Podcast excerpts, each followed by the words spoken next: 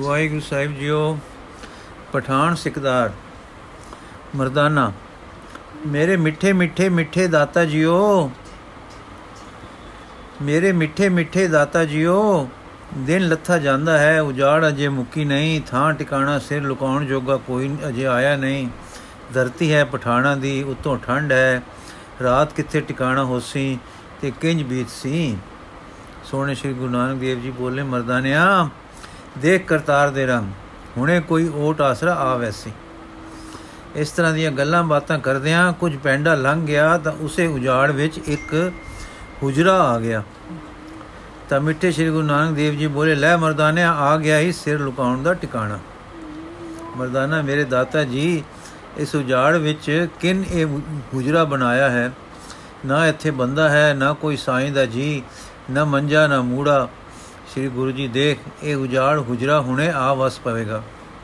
ਮਰਦਾਨਾ, ਕੋਈ ਸੁਖ ਸਬੀਲੀ ਦੀ ਵਸੋਂ ਆ ਵਸੇਗੀ ਕਿ ਕੋਈ ਤੇਰੇ ਚੋਜ ਵਿਖੇ, ਤੇਰਾ ਤੇਰਾ ਚੋਜ ਵਿਖੇਵੇਗਾ।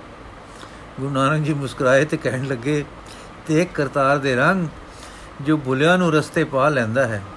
ਮਰਦਾਨਾ, ਠੰਡਾ ਸਾਹ ਲੈ ਕੇ, ਅਸਮਾਨ ਵੱਲ ਤੱਕ ਕੇ, ਲੈ ਮਰਦਾਨਿਆ, ਆਇਆ ਹੀ ਕੋਈ ਹੋਰ ਰੰਗ ਖੇੜਾ, ਦੇਖ ਕੋਡੇ ਦਾ ਕੜਾਹਾ ਆਉਂਦਾ ਹੈ ਕਿ ਸੱਜਣ ਦੇ ਰਸੇ। ਗੁਰੂ ਜੀ, ਜੋ ਆਵੇਗਾ, ਸੋ ਦਾਤੇ ਦੀ ਦਾਤ ਹੈ। ਸਾਨੂੰ ਲੈ ਆਇਆ ਹੈ ਪਰਜਾ ਦੇ ਦੁੱਖ ਹਰਨ ਵਾਸਤੇ। ਦੁੱਖ ਹਰਤਾ ਆਪ, ਦੁੱਖ ਹਰੇਗਾ, ਸਾਨੂੰ ਵਿੱਚ ਕਾਰਨ ਬਣਾ ਲਏਗਾ। ਉਸ ਦਾ ਜਲਾਲ ਪ੍ਰਗਟੇਗਾ। ਅਸੀਂ ਤੱਕਾਂਗੇ ਤੇ ਸੁਭਾਗ ਹੋਵਾਂਗੇ। ਮਰਦਾਨਾ ਸੱਚ ਆਖਿਆ ਨੇ, ਹੋਏ ਜੋ ਪੂਰੇ, ਮੈਂ ਥੱਕ ਪਿਆ, ਉੱਚਾ ਮੈਂ ਥੱਕ ਪਿਆ ਹਾਂ ਊਰਾ ਭੁੱਖ ਵੀ ਹੈ, ਸੀ ਵੀ ਹੋਇਆ। ਹੁਣ ਖਾਵੀਏ, ਪੀਵੀਏ ਸਮੀਏ ਕਿ ਜਗਤ ਦੇ ਕੰਡੇ ਸਮੇਟੀਏ। ਗੁਰੂ ਜੀ, ਜੋ ਹੁਕਮ ਕਰੇ, ਸੋ ਕਮਾਈਏ। ਸਾਈ ਕਾਰ ਕਮਾਵਣੀ ਦੁਰ ਛੋਡੀ ਤਿਨੈ ਪਾਏ। ਅਸੀਂ ਕੌਣ ਹਾਂ ਮਰਦਾਨਿਆ ਕਰਨਹਾਰ ਵਜੰਤਰੀ ਉਹ ਆਪ ਹੈ। ਜੋ ਜੋ ਵਜਾਏ, ਵਜਣਾ ਹੈ, ਕਦੇ ਤੇਰਾ ਰਬਾਬ ਤੇਰੇ ਬੁਲਾਏ ਤੇ ਨਹੀਂ ਬੋਲਦਾ। ਮਰਦਾਨਾ, ਸੁਹਾਣ ਤੇਰੀ ਭਗਤ, ਆਓ ਹੁਣ ਬੈਠੀਏ, ਸਾਹ ਕਢੀਏ। ਜਦੋਂ ਕੋਈ ਬਲਾ ਇਸ ਉਜਾੜ ਵਿੱਚ ਆ ਨਮੂਦਾਰ ਹੋਈ, ਤਦੋਂ ਜੋ ਕਰਸੇ ਸੋ ਵਰਤਸੀ। ਗੁਰੂ ਜੀ ਇਹ ਸੁਣ ਕੇ ਬੈਠ ਗਏ। ਹੁਜਰੇ ਦੇ ਬਾਹਰਲੇ ਥੜੇ ਉੱਪਰ ਤੇ ਪਾਸ ਬੈਠ ਗਿਆ ਮਰਦਾਨਾ। ਪਹਿਲੇ ਸਤਗੁਰੂ ਦੇ ਚਰਨਾਂ ਦੀ ਗਰਦ ਝਾੜਿਓਸ ਤੇ ਫੇਰ ਪੱਕੇ, ਫਿਰ ਪਰੇ ਜਾ ਕੇ ਆਪਣੀ। ਹੁਣ ਸੂਰਜ ਲਟਪਟ ਆ ਗਿਆ ਸੀ। ਬਨ ਬਨ ਵਿੱਚ ਅੱਗੇ ਹੀ ਚੁੱਪ ਸ਼ਾਂਤ ਸੀ, ਪਰ ਹੁਣ ਵਧੇਰੇ ਹੋ ਗਈ। ਸ਼੍ਰੀ ਗੁਰੂ ਜੀ ਮਰਦਾਨੇ ਵੱਲ ਤੱਕੇ ਤੇ ਬੋਲੇ, ਛੇੜ ਭਾਈ ਰਬਾਬ ਤੇ ਸੁਣਾ ਕਰਤਾਰ ਦਾ ਕੀਰਤਨ। ਮਰਦਾਨੇ ਰਬਾਬ ਖੋਲਿਆ ਸੁਰ ਕੀਤਾ ਤੇ ਲਗਾ ਵਜਾਉਣ। ਛੇੜ ਦਿੱਤੀ ਉਸ ਆਸਾ ਦੀ ਸੁਰ ਤੇ ਗਾਵਿਓ ਸੋਦਰ, ਡਾਢੀ ਮਿੱਠੀ ਤਰਜ ਧੀਮੀ ਲੈ ਵਿੱਚ। ਵਾਹਿਗੁਰੂ ਦੀ ਹਜ਼ੂਰੀ ਦਾ ਨਕਸ਼ਾ ਵੱਜ ਗਿਆ। ਸੋਹਣੇ ਸੋਹਣੇ ਨੈਣ ਮੁੰਦ ਗਏ, ਪਿਆਰੇ ਸਤਿਗੁਰੂ ਜੀ ਦੇ। ਹਾਂ ਜੀਓ ਦਰ ਦਰਸ਼ਨ ਦੇ ਪ੍ਰੀਤਮ ਦਰਸ਼ਨ ਝਾਂਕੀਆਂ ਵਿੱਚ ਨਿਵਲੀਨ ਹੋ ਗਏ। ਸੋਦਰ ਤੇ ਆਰਤੀ ਦਾ ਭੋਗ ਪਿਆ, ਨੈਣ ਖੁੱਲੇ। ਹੁਣ ਕੁਦਰਤ ਨੇ ਵੀ ਨੀਲੇ ਨੀਲੇ ਗਗਨਾ ਉੱਤੇ ਆਪਣੇ ਹਜ਼ਾਰਾਂ ਨੈਣ ਖੋਲ ਲਏ। ਜਿਵੇਂ ਕਾਦਰ ਦੇ ਪੰਜ ਭੌਤਕ ਨੈਣਾ ਦੇ ਹੁੰਦਿਆਂ ਹਜ਼ਾਰਾਂ ਨੈਣ ਹਨ, ਅਨੂਪ, ਅਰੂਪ ਰੂਪ ਵਾਲੇ। ਤਿਵੇਂ ਕੁਦਰਤ ਦੇ ਵੀ ਮਾਨੋ ਹਜ਼ਾਰਾਂ ਨੈਣ ਇਹ ਅਰਸ਼ਾਂ ਤੇ ਜੋ ਖਿੜ ਖੁੱਲ ਪੈਂਦੇ ਹਨ। ਤਾਰੇ ਸਿਤਾਰੇ, ਨਛੱਤਰ, ਗਿਟੀਆਂ ਤੇ ਆਕਾਸ਼ ਗੰਗਾ ਦੇ ਦੋਧੀ ਧੁੰਦ ਦੇ ਚਮਕਾਰੇ, ਇਸ ਕੁਦਰਤ ਦੇ ਖੇੜੇ ਵਿੱਚ ਦੇਖਣ ਵਾਲੇ ਕਰਤਾਰ ਕਰਤਾਰ ਦੀ ਕੁਦਰਤ ਉਸ ਦੀ ਸਦਾ ਹੋ ਰਹੀ ਆਰਤੀ ਅਤੇ ਉਸ ਤੋਂ ਚੜ ਜਾਣ ਵਾਲੇ ਸਿਫਤ ਸਲਾਹ ਵਿੱਚ ਪਾਤਸ਼ਾਹਾਂ ਦੇ ਪਾਤਸ਼ਾਹ ਸ੍ਰੀ ਗੁਰੂ ਨਾਨਕ ਦੇਵ ਜੀ ਬਿਨੇ ਬਿਨੇ ਰਸ ਵਿੱਚ ਮਗਨ ਹੋ ਰਹੇ ਹਨ ਤੇ ਮਰਦਾਨਾ ਉਹਨਾਂ ਦੇ ਦੀਦਾਰ ਵਿੱਚ ਰਸਮੈ ਹੋ ਰਿਹਾ ਹੈ ਕਿ ਇੰਨੇ ਨੂੰ ਮਰਦਾਵੀ ਪੈਖੜ ਆਈ। ਇੱਕ ਦੋ ਆਦਮੀ ਆ ਗਏ, ਸ਼ਰਈ ਤਬਿਆਂ ਵਾਲੇ ਆ ਕੇ ਡਿੱਠੇ ਨੇ ਦੋਹਾਂ ਪਰਦੇਸੀਆਂ ਨੂੰ ਤੇ ਸਲਾਮਾ ਲੇਖ ਕਹਿ ਕੇ ਬੈਠ ਗਏ। ਫਿਰ ਹੋਰ ਆ ਗਏ, ਕਿਤਾਬਾਂ ਵੀ ਨਾਲ ਆਈਆਂ, ਸ਼ਫਾ ਵੀ ਵਿੱਚ ਗਈਆਂ। ਇਹਨਾਂ ਵਿਛਿਆਂ ਉੱਤੇ ਬਹਿ ਗਏ, ਮਸਲੇ ਕਰਨ ਵਾਲੇ ਤੇ ਬਾਤਾਂ ਚੀਤਾਂ ਛਿੜ ਪਈਆਂ। ਇੰਨੇ ਨੂੰ ਆ ਗਿਆ ਇੱਕ ਹੋਰ ਜੁਬੇ ਵਾਲਾ ਪਠਾਨ, ਸੂਰਤ ਨੂੰ ਹਾਰ ਬਲਕਾਰ ਵਾਲੀ ਤੇ ਕਰੜਾਈ ਭਰੀ। ਜਿਵੇਂ ਕੋਈ ਸਿਕਦਾਰ ਹੈ, ਪਰ ਆਇਆ ਨਿਉਂਦਾ ਝੁਕਦਾ, ਉੱਚੀ ਉੱਚੀ ਖੁਦਾ ਖੁਦਾ ਜਾਂ ਖੁਦਾ ਕਰਦਾ, ਆ ਕੇ ਸਭ ਨੂੰ ਸਲਾਮ ਕੀਤੀਓਸ ਨਮਾਜ਼ ਨੂੰ ਅੱਜ ਦੇਰ ਹੋ ਗਈ ਸਾਸੂ, ਪਰ ਇੱਥੇ ਆ ਨਮਾਜ਼ ਕੀਤੀਓਸ ਤੇ ਲੱਗਾ ਝੁਕ ਝੁਕ ਕੇ ਸਜਦੇ ਕਰਨ।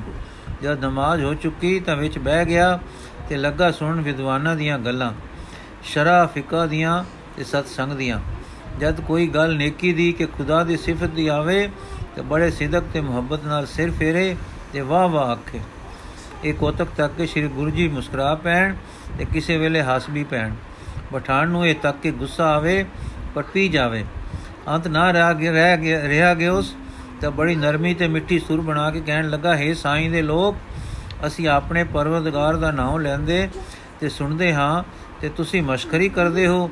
ਇਹ ਅਦਬ ਇਲਾਹੀ ਦੀ ਬਾਤ ਨਹੀਂ। ਇਕੇ ਇਹ ਆਪ ਜੀ ਦੇ ਕਿਸੇ ਰਿੰਜਗੀ ਦੀ ਬਾਤ ਹੈ। ਅੱਲਾ ਵਾਲੇ ਇਹ ਮਜਲਸ ਪੜਿਆ ਹੋਇਆਂ ਦੀ ਹੈ। ਕੁਝ ਐਰਾ ਗਹਿਰਾਂ ਦੀ ਨਹੀਂ। ਇਹ ਸੁਣ ਕੇ ਸ੍ਰੀ ਗੁਰੂ ਜੀ ਦੇ ਚਿਹਰੇ ਤੇ ਰੋਬ ਦੇ ਜਬੇ ਦਾ ਰੰਗ ਫਿਰਿਆ ਤੇ ਨੈਣਾ ਨੇ ਜ਼ੋਰ ਵਾਲੀ ਨਜ਼ਰ ਪਾਈ, ਫਿਰ ਬੋਲੇ, ਸੁਣ ਭਾਈ, ਮਜਲਸ ਪੜਿਆਂ ਦੀ ਹੈ ਠੀਕ, ਪਰ ਪੜਿਆ ਹੋਇਆ ਕਿਸ ਨੂੰ ਆਖਦੇ ਹਨ? ਜੋ ਅੱਖਰ ਵਾਚ ਲਵੇ ਕਿ ਪੋਥੀ ਪੜ ਲਵੇ ਕਿ ਪੜ ਸੁਣ ਕੇ ਆਪਣੇ ਅਨਪੜੇ ਭਰਾਵਾਂ ਨਾਲੋਂ ਵਧੇਕ ਚਤੁਰ ਹੋ ਜਾਵੇ ਤੇ ਉਹਨਾਂ ਨੂੰ ਆਪਣੀਆਂ ਚਲਾਕੀਆਂ ਵਿੱਚ ਫਸਾ ਫਸਾ ਕੇ ਆਪਣੇ ਨਵੇਂ ਨਫੇ ਵਧੇਰੇ ਕੱਢਣ ਲੱਗ ਪਵੇ। ਜੇ ਐਸੇ ਪੜੇ ਹੋਇਆਂ ਦਾ ਨਾਮ ਆਲਮ ਫਾਜ਼ਲ ਹੈ, ਪੰਡਤ ਹੈ ਜਾਂ ਪੜਿਆ ਹੋਇਆ ਹੈ, ਤਾਂ ਭਾਈ ਉਹ ਮ੍ਰਿਗ, ਉਹ ਜੰਤੂ ਤੇ ਬਾਜ ਆਦ ਪੰਛੀ ਵੀ ਪੜੇ ਹੋਏ ਮੰਨਣੇ ਪੈਣਗੇ, ਜੋ ਸ਼ਿਕਾਰੀਆਂ ਪਾਸੋਂ ਵਿਦਿਆ ਪਾ ਕੇ ਇੰਨੇ ਸਿਆਣੇ ਹੋ ਜਾਂਦੇ ਹਨ ਕਿ ਆਪਣੀ ਜਾਤ ਦੇ ਅਨਪੁੜਾਂ ਵਿੱਚ ਜਾ ਕੇ ਉਹਨਾਂ ਨੂੰ ਨਾਲ ਲੈ ਕੇ ਫੰਦਕ ਦੇ ਵਾੜੇ ਵਿੱਚ ਲੈ ਆਉਂਦੇ ਹਨ। ਜ਼ਰਾ ਵਿਚਾਰ ਕੇ ਦੇਖੋ, ਤੁਸੀਂ ਇਹਨਾਂ ਮ੍ਰਿਗਾਂ ਤੇ ਪੰਛੀਆਂ ਨੂੰ ਪੜੇ ਹੋਏ ਕਿ ਪੰਡਤ ਕੇ ਆਲਮ ਕਹੋਗੇ? ਪਠਾਨ, ਇਹ ਤਾਂ ਕਾਦੇ ਪੜੇ ਹੋਏ ਹੋਏ? ਇਹ ਤਾਂ ਮਾੜੇ ਲੋਕ ਹੋਏ। ਕੋਲੋਂ ਇੱਕ ਖੁਸ਼ਾਮਤੀ ਨੇ ਕਿਹਾ, ਇਹ ਅੱਲਾ हे ਅੱਲਾ ਦੇ ਬੰਦੇ, ਇਹ ਸਾਹਿਬ ਸਰਦਾਰ ਹਨ। ਤੇ ਫਿਰ ਸਿਕਦਾਰ ਸਿਕਦਾਰ ਹੋ ਕੇ ਖੁਦਾ ਦੇ ਫਜ਼ਲ ਨਾਲ ਇਸ ਵੇਲੇ ਸਤਸੰਗ ਕਰਨ ਆਉਂਦੇ ਹਨ। ਸ਼ਰਾ, ਫਿਕਾ, ਹਦੀਸ, ਤਫਸੀਰ ਹਰ ਵਿਦਿਆ ਵਿੱਚ ਦਿਲਚਸਪੀ ਲੈਂਦੇ ਹਨ। ਸ੍ਰੀ ਗੁਰੂ ਜੀ, ਜੇ ਸਿਕਦਾਰ ਵੀ ਹਰਨਾ ਬਾਜਾ ਵਾਂਗ ਪੜੇ ਤਾਂ ਸ਼ਰਾ ਸ਼ਰੀਅਤ ਤੇ ਹੋਰ ਦਾਨਿਆਂ ਦੇ ਲੇਖੇ, ਪਰ ਸਿੱਖੇ ਕੀਆ, ਸਿੱਖੇ ਕੀ? ਆਪਣੀ ਮਨੁੱਖ ਜਾਤੀ ਨੂੰ ਆਪਣੇ ਵੱਧੇ ਹੋਏ ਮੰਝੇ ਹੋਏ ਪੜੇ ਹੋਏ ਦਿਮਾਗਾਂ ਤੇ ਤੰਦਨ ਤਾਣਿਆਂ ਵਿੱਚ ਫਸਾ ਲੈਣਾ, ਉਹਨਾਂ ਨੂੰ ਲੁੱਟਣਾ ਤੇ ਚਲਾਕੀਆਂ ਨਾਲ ਲੁੱਟਣਾ, ਪਤਾ ਨਾ ਲੱਗਣ ਦੇਣਾ ਕਿ ਉਹ ਲੁੱਟੇ ਚਲੇ ਚੱਲੇ ਹਨ, ਤਾਂ ਕਿ ਇਹ ਤਰ੍ਹਾਂ, ਇਸ ਤਰ੍ਹਾਂ ਦਾ ਸਿਕਦਾਰ ਸਿੱਧੇ ਹੋਏ ਹਰਨਾ ਬਾਜਾਂ ਵਾਲ ਨਾਲੋਂ ਅਫਜ਼ਲ ਹੋਵੇਗਾ? ਨਿਸ਼ਚੈ ਜਾਣੋ, ਆਪਣੇ ਬਾਹਾਂ ਦੇ ਬਲ ਵਾਲੇ ਰੋਬ ਹੇਠ ਤੇ ਆਪਣੇ ਸਿੱਖੇ ਸਿਕਾਏ ਦਿਮਾਗ ਦੇ ਜ਼ੋਰ ਨਾਲ ਨਾਲ ਜੋ ਉਸ ਦੂਸਰਿਆਂ ਨੂੰ ਬਣੀ ਨੋ ਇਨਸਾਨ ਨੂੰ, ਜਾਂ ਇਉਂ ਕਹੋ ਕਿ ਆਪਣੀ ਮਨੁੱਖ ਜਾਤੀ ਦੇ ਭਰਾਵਾਂ ਨੂੰ ਲੁੱਟਦਾ, ਠੱਗਦਾ, ਖਾਂਦਾ ਰਿਹਾ ਹੈ, ਤਾਂ ਇੱਥੇ ਬੇਸ਼ੱਕ ਆਪਣੇ ਵਰਗੇ ਵਿਦਵਾਨਾਂ ਆਲਮਾਂ ਵਿੱਚ ਬੈਠ ਕੇ ਸ਼ੋਭਾ ਪਾ ਲਵੇ, ਚੰਗਾ ਚੰਗੇਰਾ ਬਣ ਲਵੇ, ਪਰ ਅੱਗੇ ਸਾਈਂ ਦੀ ਦਰਗਾਹ ਵਿੱਚ ਉਸ ਦਾ ਕੋਈ ਟਿਕਾਣਾ ਨਹੀਂ ਹੋਵੇਗਾ। ਸਿਕਦਾਰ ਦਿਲ ਵਿੱਚ ਆ ਰਹੇ, ਗੁੱਸੇ ਨੂੰ ਦਬਾ ਕੇ, ਵਿੱਚ ਵਿੱਚ ਉੱਠ ਰਹੇ, ਸ਼ਰਮ ਦੇ ਖਿਆਲ ਨੂੰ ਨੱਪ ਕੇ हे ਅੱਲਾ ਵਾਲੇ, ਖੁਦਾ ਤੇਰਾ ਭਲਾ ਕਰੇ, ਤੂੰ ਪੜਿਆ ਹੋਇਆ ਕਿ ਪੰਡਤ ਕਿ ਦਾਨਾ ਬਿਨਾ ਕਿਸ ਨੂੰ ਆਖਦਾ ਹੈ? ਸਿਖਾਏ ਹੋਏ ਸ਼ਿਕਾਰ ਦੇ ਪੰਛੀ ਕੋਈ ਕਿਤਾਬਾਂ ਪੜ੍ਹਦੇ ਹਨ? ਉਹਨਾਂ ਦਾ ਇਨਸਾਨ ਅਸ਼ਰਫ ਉਲ ਮਖਲੂਕਾਤ ਨਾਲ ਕੀ ਮੇਲ? ਸ੍ਰੀ ਗੁਰੂ ਜੀ, ਹੈ ਬੰਦੇ, ਖੁਦਾ ਦੇ, ਖੁਦਾ ਤੈਨੂੰ ਨੇਕੀ ਦੇਵੇ, ਪੰਡਤ ਹਿੱਕੇ ਉਹ ਦਾਨਾ ਕਿ ਜੋ ਬਿਨਾ ਵੀ ਹੋਵੇ, ਉਹ ਨਹੀਂ, ਜੋ ਕਿਤਾਬਾਂ ਵਾਚ ਲੈਂਦਾ ਹੈ ਤੇ ਅਰਥ ਕਰ ਸਕਦਾ ਹੈ। ਪੜਿਆ ਹੋਇਆ ਉਹ ਹੈ ਜਿਸ ਨੇ ਪਰਮੇਸ਼ਰ ਦੇ ਨਾਮ ਦੀ ਕਮਾਈ ਕੀਤੀ ਹੈ। ਇਲਮ ਦਾ ਸੁਖ ਉਸਨੇ ਮਾਣਿਆ ਹੈ, ਜਿਸ ਦੇ ਅੰਦਰ ਪਰਮੇਸ਼ਰ ਦਾ ਨਾਮ ਵਸ ਗਿਆ ਹੈ। ਪਰਮੇਸ਼ਰ ਦਾ ਨਾਮ ਅੰਦਰ ਵਸ ਜਾਏ, ਤਾਂ ਪਰਮੇਸ਼ਰ ਦਾ ਭਉ, ਖੌਫ ਖੁਦਾ ਉਸ ਦੇ ਅੰਦਰ ਆ ਵਸਦਾ ਹੈ। ਹਾਂ, ਜਿਸ ਦੇ ਅੰਦਰ ਨਾਮ ਵਸ ਜਾਂਦਾ ਹੈ, ਫਿਰ ਫਿਰ ਉਸ ਦੇ ਅੰਦਰ ਖੁਦਾ ਦਾ ਪਿਆਰ ਆ ਵਸਦਾ ਹੈ। ਫਿਰ ਉਹ ਆਪਣੀ ਜਾਤ ਅਰਥਾਤ ਬਨੀਆਂ ਬਨੀਨੋ ਇਨਸਾਨ ਨੂੰ ਖੁਦਾ ਦੇ ਬੰਦੇ ਬੱਚੇ ਸਮਝਦਾ ਹੈ ਤੇ ਆਪਣੇ ਵੀਰ ਜਾਣਦਾ ਹੈ ਤੇ ਉਹ ਫਿਰ ਫਾਈਆਂ ਲਾ ਕੇ ਜਾਤ ਭਾਈਆਂ ਨੂੰ ਆਪਣੇ ਦਿਮਾਗੀ ਤੰਦਣ ਤਾਣਿਆਂ ਵਿੱਚ ਫਸਾਉਂਦਾ ਨਹੀਂ। ਉਹ ਸਭ ਦਾ ਭਲਾ ਚਿਤਵਦਾ ਹੈ, ਲੱਗਦੇ ਤਾਣ ਭਲਾ ਕਰਦਾ ਹੈ। ਐਸਾ ਪੁਰਸ਼ ਜੇ ਪੜ ਗੁੜ ਜਾਂਦਾ ਹੈ ਤਾਂ ਉਸ ਨੂੰ ਦੂਸਰਿਆਂ ਦਾ ਭਲਾ ਕਰਨ ਦੀ ਜਾਂਚ ਵਧੇਰੇ ਆ ਜਾਂਦੀ ਹੈ। ਉਸ ਦਾ ਪੜਨਾ ਸਫਲ ਹੈ, ਜੋ ਪੜ ਕੇ ਨੇਕੀ ਕਰਦਾ ਹੈ। ਸੋ ਭਾਈ, ਜੇ ਤੁਹਾਨੂੰ ਕਿਸੇ ਧੁੱਪ ਵਾਲੀ ਥਾਂ ਤੇ ਠੰਡੀ ਠੰਡੀ ਛਾਂ ਦੀ ਲੋੜ ਪਵੇ, ਤਾਂ ਦਰਖਤ ਬੀਜੋ। ਫਿਰ ਦੇਖੋ ਕਿ ਪਹਿਲਾਂ ਜ਼ਮੀਨ ਦੇ ਅੰਦਰ ਉਸ ਦੀ ਜੜ ਜੰਮੇਗੀ, ਫਿਰ ਬਾਹਰ ਪੱਤ ਕੱਟੇਗਾ ਫਿਰ ਬ੍ਰਿਛ ਬਣੇਗਾ, ਤਾਂ ਛਾਇਆ ਦੇਵੇਗਾ, ਜਗਤ ਨੂੰ ਠੰਡ ਪਾਵੇਗਾ। ਤਿਵੇਂ ਹੀ ਜਿਸ ਦੇ ਅੰਦਰ ਪਰਮੇਸ਼ਰ ਦਾ ਨਾਮ ਵਸੇਗਾ, ਉਸ ਤੋਂ ਜਗਤ ਨੂੰ ਠੰਡੀ ਛਾਂ ਪ੍ਰਾਪਤ ਹੋਵੇਗੀ। ਸੋ ਹੈ ਵਿਦਿਆ ਦੇ ਸਲਾਹਤ ਕਰਨੇ ਵਾਲੇ, ਇਲਮ ਦਾ ਨਿਚੋੜ ਨਾਮ ਹੈ। ਨਾਮ ਅੰਦਰ ਵਸੇਗਾ ਤਾਂ ਬਾਹਰ ਉਸ ਦਾ ਵਿਕਾਸ ਕਰਨਾ ਸੁਖ ਦੇਵੇਗਾ। ਸਿਕਦਾਰ, ਹੈ ਅੱਲਾ ਦੇ ਸਮਾਰੇ ਰਾਜੇ ਤੇ ਸਿਕਦਾਰ, ਹਾਕਮ ਤੇ ਚੌਧਰੀ ਪਰਜਾ ਦਾ ਬੰਦੋਬਸਤ ਕਰਦੇ ਹਨ। ਉਹਨਾਂ ਨੇ ਰੋਬ ਦਾਬ ਤੇ ਕੰਮ ਲੈਣਾ ਹੋਇਆ। ਬਿਨਾਂ ਦਬਦਬੇ ਦੇ ਲੋਕ ਪ੍ਰਬੰਧ ਵਿੱਚ ਨਹੀਂ ਰਹਿੰਦੇ। ਸੋ ਉਹਨਾਂ ਨੇ ਸਜਾਵਾਂ ਦੇਣੀਆਂ ਤੇ ਜ਼ੋਰ ਕਰਨੇ ਹੋਏ। ਫਿਰ ਜੇ ਉਹ ਹੁਜਰੇ ਆ ਬੈਠਣ ਅੱਲਾ ਦਾ ਜ਼ਿਕਰ ਕਰਨ, ਫਿਕਰ ਕਰਨ ਕਥਾ ਵਾਰਤਾ ਕਰਨ, ਤਾਂ ਕੀ ਦੋਸ਼? ਕੀ ਐਸਾ ਕਰਨਾ ਉਹਨਾਂ ਦੇ ਸਹਿਵਾਨ ਹੋਈਆਂ ਭੁੱਲਾਂ ਦਾ दारू ਨਹੀਂ? ਸ੍ਰੀ ਗੁਰੂ ਜੀ ਫੇਰ ਨੈਣਾ ਵਿੱਚ ਲਾਲੀ ਵਾਲੇ ਹੋ ਗਏ। ਫੇਰ ਪਰ ਸਾਹਿਬ ਸਹਿਜ ਧੁਨ ਵਿੱਚ ਬੋਲੇ, ਖੁਦਾ ਤੈਨੂੰ ਚਾਨਣ ਦੇਵੇ। ਸੋ ਜੋ ਤੂੰ ਕਹਿ ਰਿਹਾ ਹੈ, ਕੀ ਕਹਿ ਰਿਹਾ ਹੈ? ਕੀ ਇਹ ਹੋ ਰਿਹਾ ਹੈ? ਰਾਜ ਕਰਨ ਵਾਲੇ ਖੁਦਾ ਦੇ ਖੌਫ ਵਿੱਚ ਕਿ ਖੁਲ ਖੁਲ ਖੁਲਕੁਲਾ ਦੇ ਪਿਆਰ ਵਿੱਚ ਬੰਦੋਬਸਤ ਕਰ ਰਹੇ ਤੇ ਫਿਰ ਅਗਿਆਤ ਭੁੱਲਾਂ ਲਈ ਮਾਫੀ ਮੰਗਣ ਹਾਰ ਹੁੰਦੇ ਪਏ ਹਨ। ਨਹੀਂ, ਰਾਜ ਕਰਨ ਵਾਲੇ ਸ਼ੇਰ ਵਾਂਗੂ ਪਾੜ ਖਾਣ ਵਾਲੇ ਦਰਿੰਦੇ ਹੋ ਰਹੇ ਹਨ। ਐਲਕਾਰ ਉਮਰਾਵ ਤੇ ਚੌਧਰੀ ਕੁੱਤਿਆਂ ਵਾਂਗੂ ਹੋ ਰਹੇ ਹਨ। ਸਾਰੇ ਪਰਜਾ ਨੂੰ ਜਿਸ ਨੇ ਪਾਲਣਾ ਸੀ, ਪਾੜ ਪਾੜ ਖਾ ਰਹੇ ਹਨ। ਜਿਵੇਂ ਸ਼ੇਰ ਆਰਾਮ ਨਾਲ ਕਿਸੇ ਵੇਲੇ ਬੈਠਾ ਕੇ ਸੁੱਤਾ ਹੁੰਦਾ ਹੈ, ਪਰ ਕੁੱਤੇ ਜਿਨ੍ਹਾਂ ਨੂੰ ਸ਼ੇਰ ਦਾ ਝੂਠਾ ਬਚਿਆ ਖੁਚਿਆ, ਰਤ ਪਿਤ ਚੱਟਣ ਦਾ ਸੁਭਾਅ ਪਿਆ ਹੁੰਦਾ ਹੈ। ਜਦ ਕਿਸੇ ਪਸ਼ੂ ਨੂੰ ਸ਼ਿਕਾਰ ਯੋਗ ਵੇਖਦੇ ਹਨ, ਤਾਂ ਭੌਂਕਦੇ ਹਨ। ਸ਼ੇਰ ਸੁਣ ਕੇ ਤਾੜ ਜਾਂਦਾ ਹੈ ਕਿ ਸ਼ਿਕਾਰ ਇੱਧਰ ਹੈ, ਉਹ ਜਾ ਪੈਂਦਾ ਹੈ ਸ਼ਿਕਾਰ ਉੱਤੇ। ਲਹੂ ਉਹ ਵੀ ਪੀ ਜਾਂਦਾ ਹੈ, ਮਾਸ ਖਾ ਜਾਂਦਾ ਹੈ, ਬਾਕੀ ਜੋ ਬਚਿਆ ਖੁਚਿਆ ਲਹੂ ਪਿਤ ਮਿਜ ਬੋਟੀ ਰਹਿ ਜਾਂਦੀ ਹੈ, ਉਹ ਮਗਰੋਂ ਕੁੱਤੇ ਆ ਛੱਡਦੇ ਹਨ। ਤਿਵੇਂ ਰਾਜੇ ਨੂੰ ਚੌਧਰੀ ਆ ਪਤਾ ਦਿੰਦੇ ਹਨ ਕਿ ਫਲਾਣੀ ਮਾਸ ਸ਼ਾਮੀ ਮੋਟੀ ਹੈ, ਫਲਾਣੀ ਪਰਜਾ ਪਾਸ ਧਨ ਹੈ। ਸੋ ਰਾਜੇ ਆਪਣੇ ਚਾਕਰਾਂ, ਹਲਕਾਰਾਂ, ਸਿਪਾਹੀਆਂ ਆਦ ਤੋਂ ਸ਼ੇਰ ਦੀਆਂ ਨਹਿਦਾਰਾਂ ਨਹਿਦਰਾਂ ਦਾ ਕੰਮ ਲੈਂਦੇ ਹਨ। ਉਹ ਤਾਂ ਸ਼ਿਕਾਰ ਨੂੰ ਜ਼ਖਮੀ ਕਰਦੇ ਹਨ।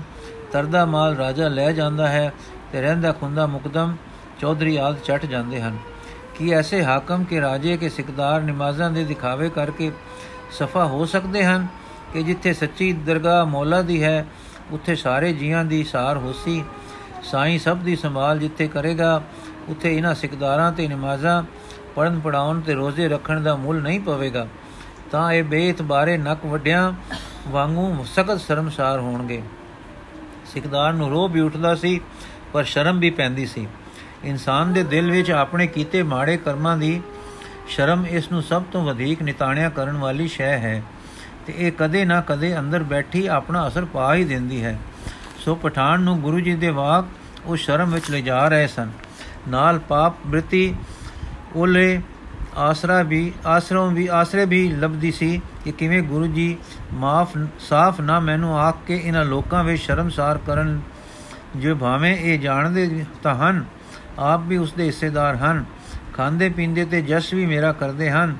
ਸੋ ਪਠਾਨ ਸੋਚ ਸੋਚੀ ਕਹਿਣ ਲੱਗਾ हे ਫਕੀਰ ਸਾਈਂ हे ਫਕੀਰ ਸਾਈਂ ਦੇ, ਜਿਸ ਦੇ ਬਚਨਾ ਅੱਗੇ ਦਿਲ ਆਪੇ ਪਿਆ ਝੁਕਦਾ ਹੈ, ਸੁਣ ਸਾਡੇ ਲੋਕਾਂ ਦੀ ਮੁਸ਼ਕਲ ਅਸੀਂ ਜੋ ਦਿਨ ਰਾਤ ਚੋਰਾਂ ਯਾਰਾਂ ਤੇ ਕੁੜਿਆਰਾਂ ਦੇ ਮੁਕਦਮੇ ਕਰਦੇ ਤੇ ਲੋਕਾਂ ਨੂੰ ਕੈਦ ਕਰਦੇ ਤੇ ਫਾਇਦੇ ਦਿੰਦੇ ਰਹਿੰਦੇ ਹਾਂ, ਜੇ ਅਸੀਂ ਆਪਣੇ ਆਪ ਨੂੰ ਸੁੱਚਾ ਕਰਨਾ ਲੋੜੀਏ, ਤਾਂ ਨਮਾਜ਼ਾਂ ਤੋਂ ਸਤਸੰਗ ਨਾ ਕਰੀਏ, ਨਮਾਜ਼ਾਂ ਤੇ ਸਤਸੰਗ ਨਾ ਕਰੀਏ।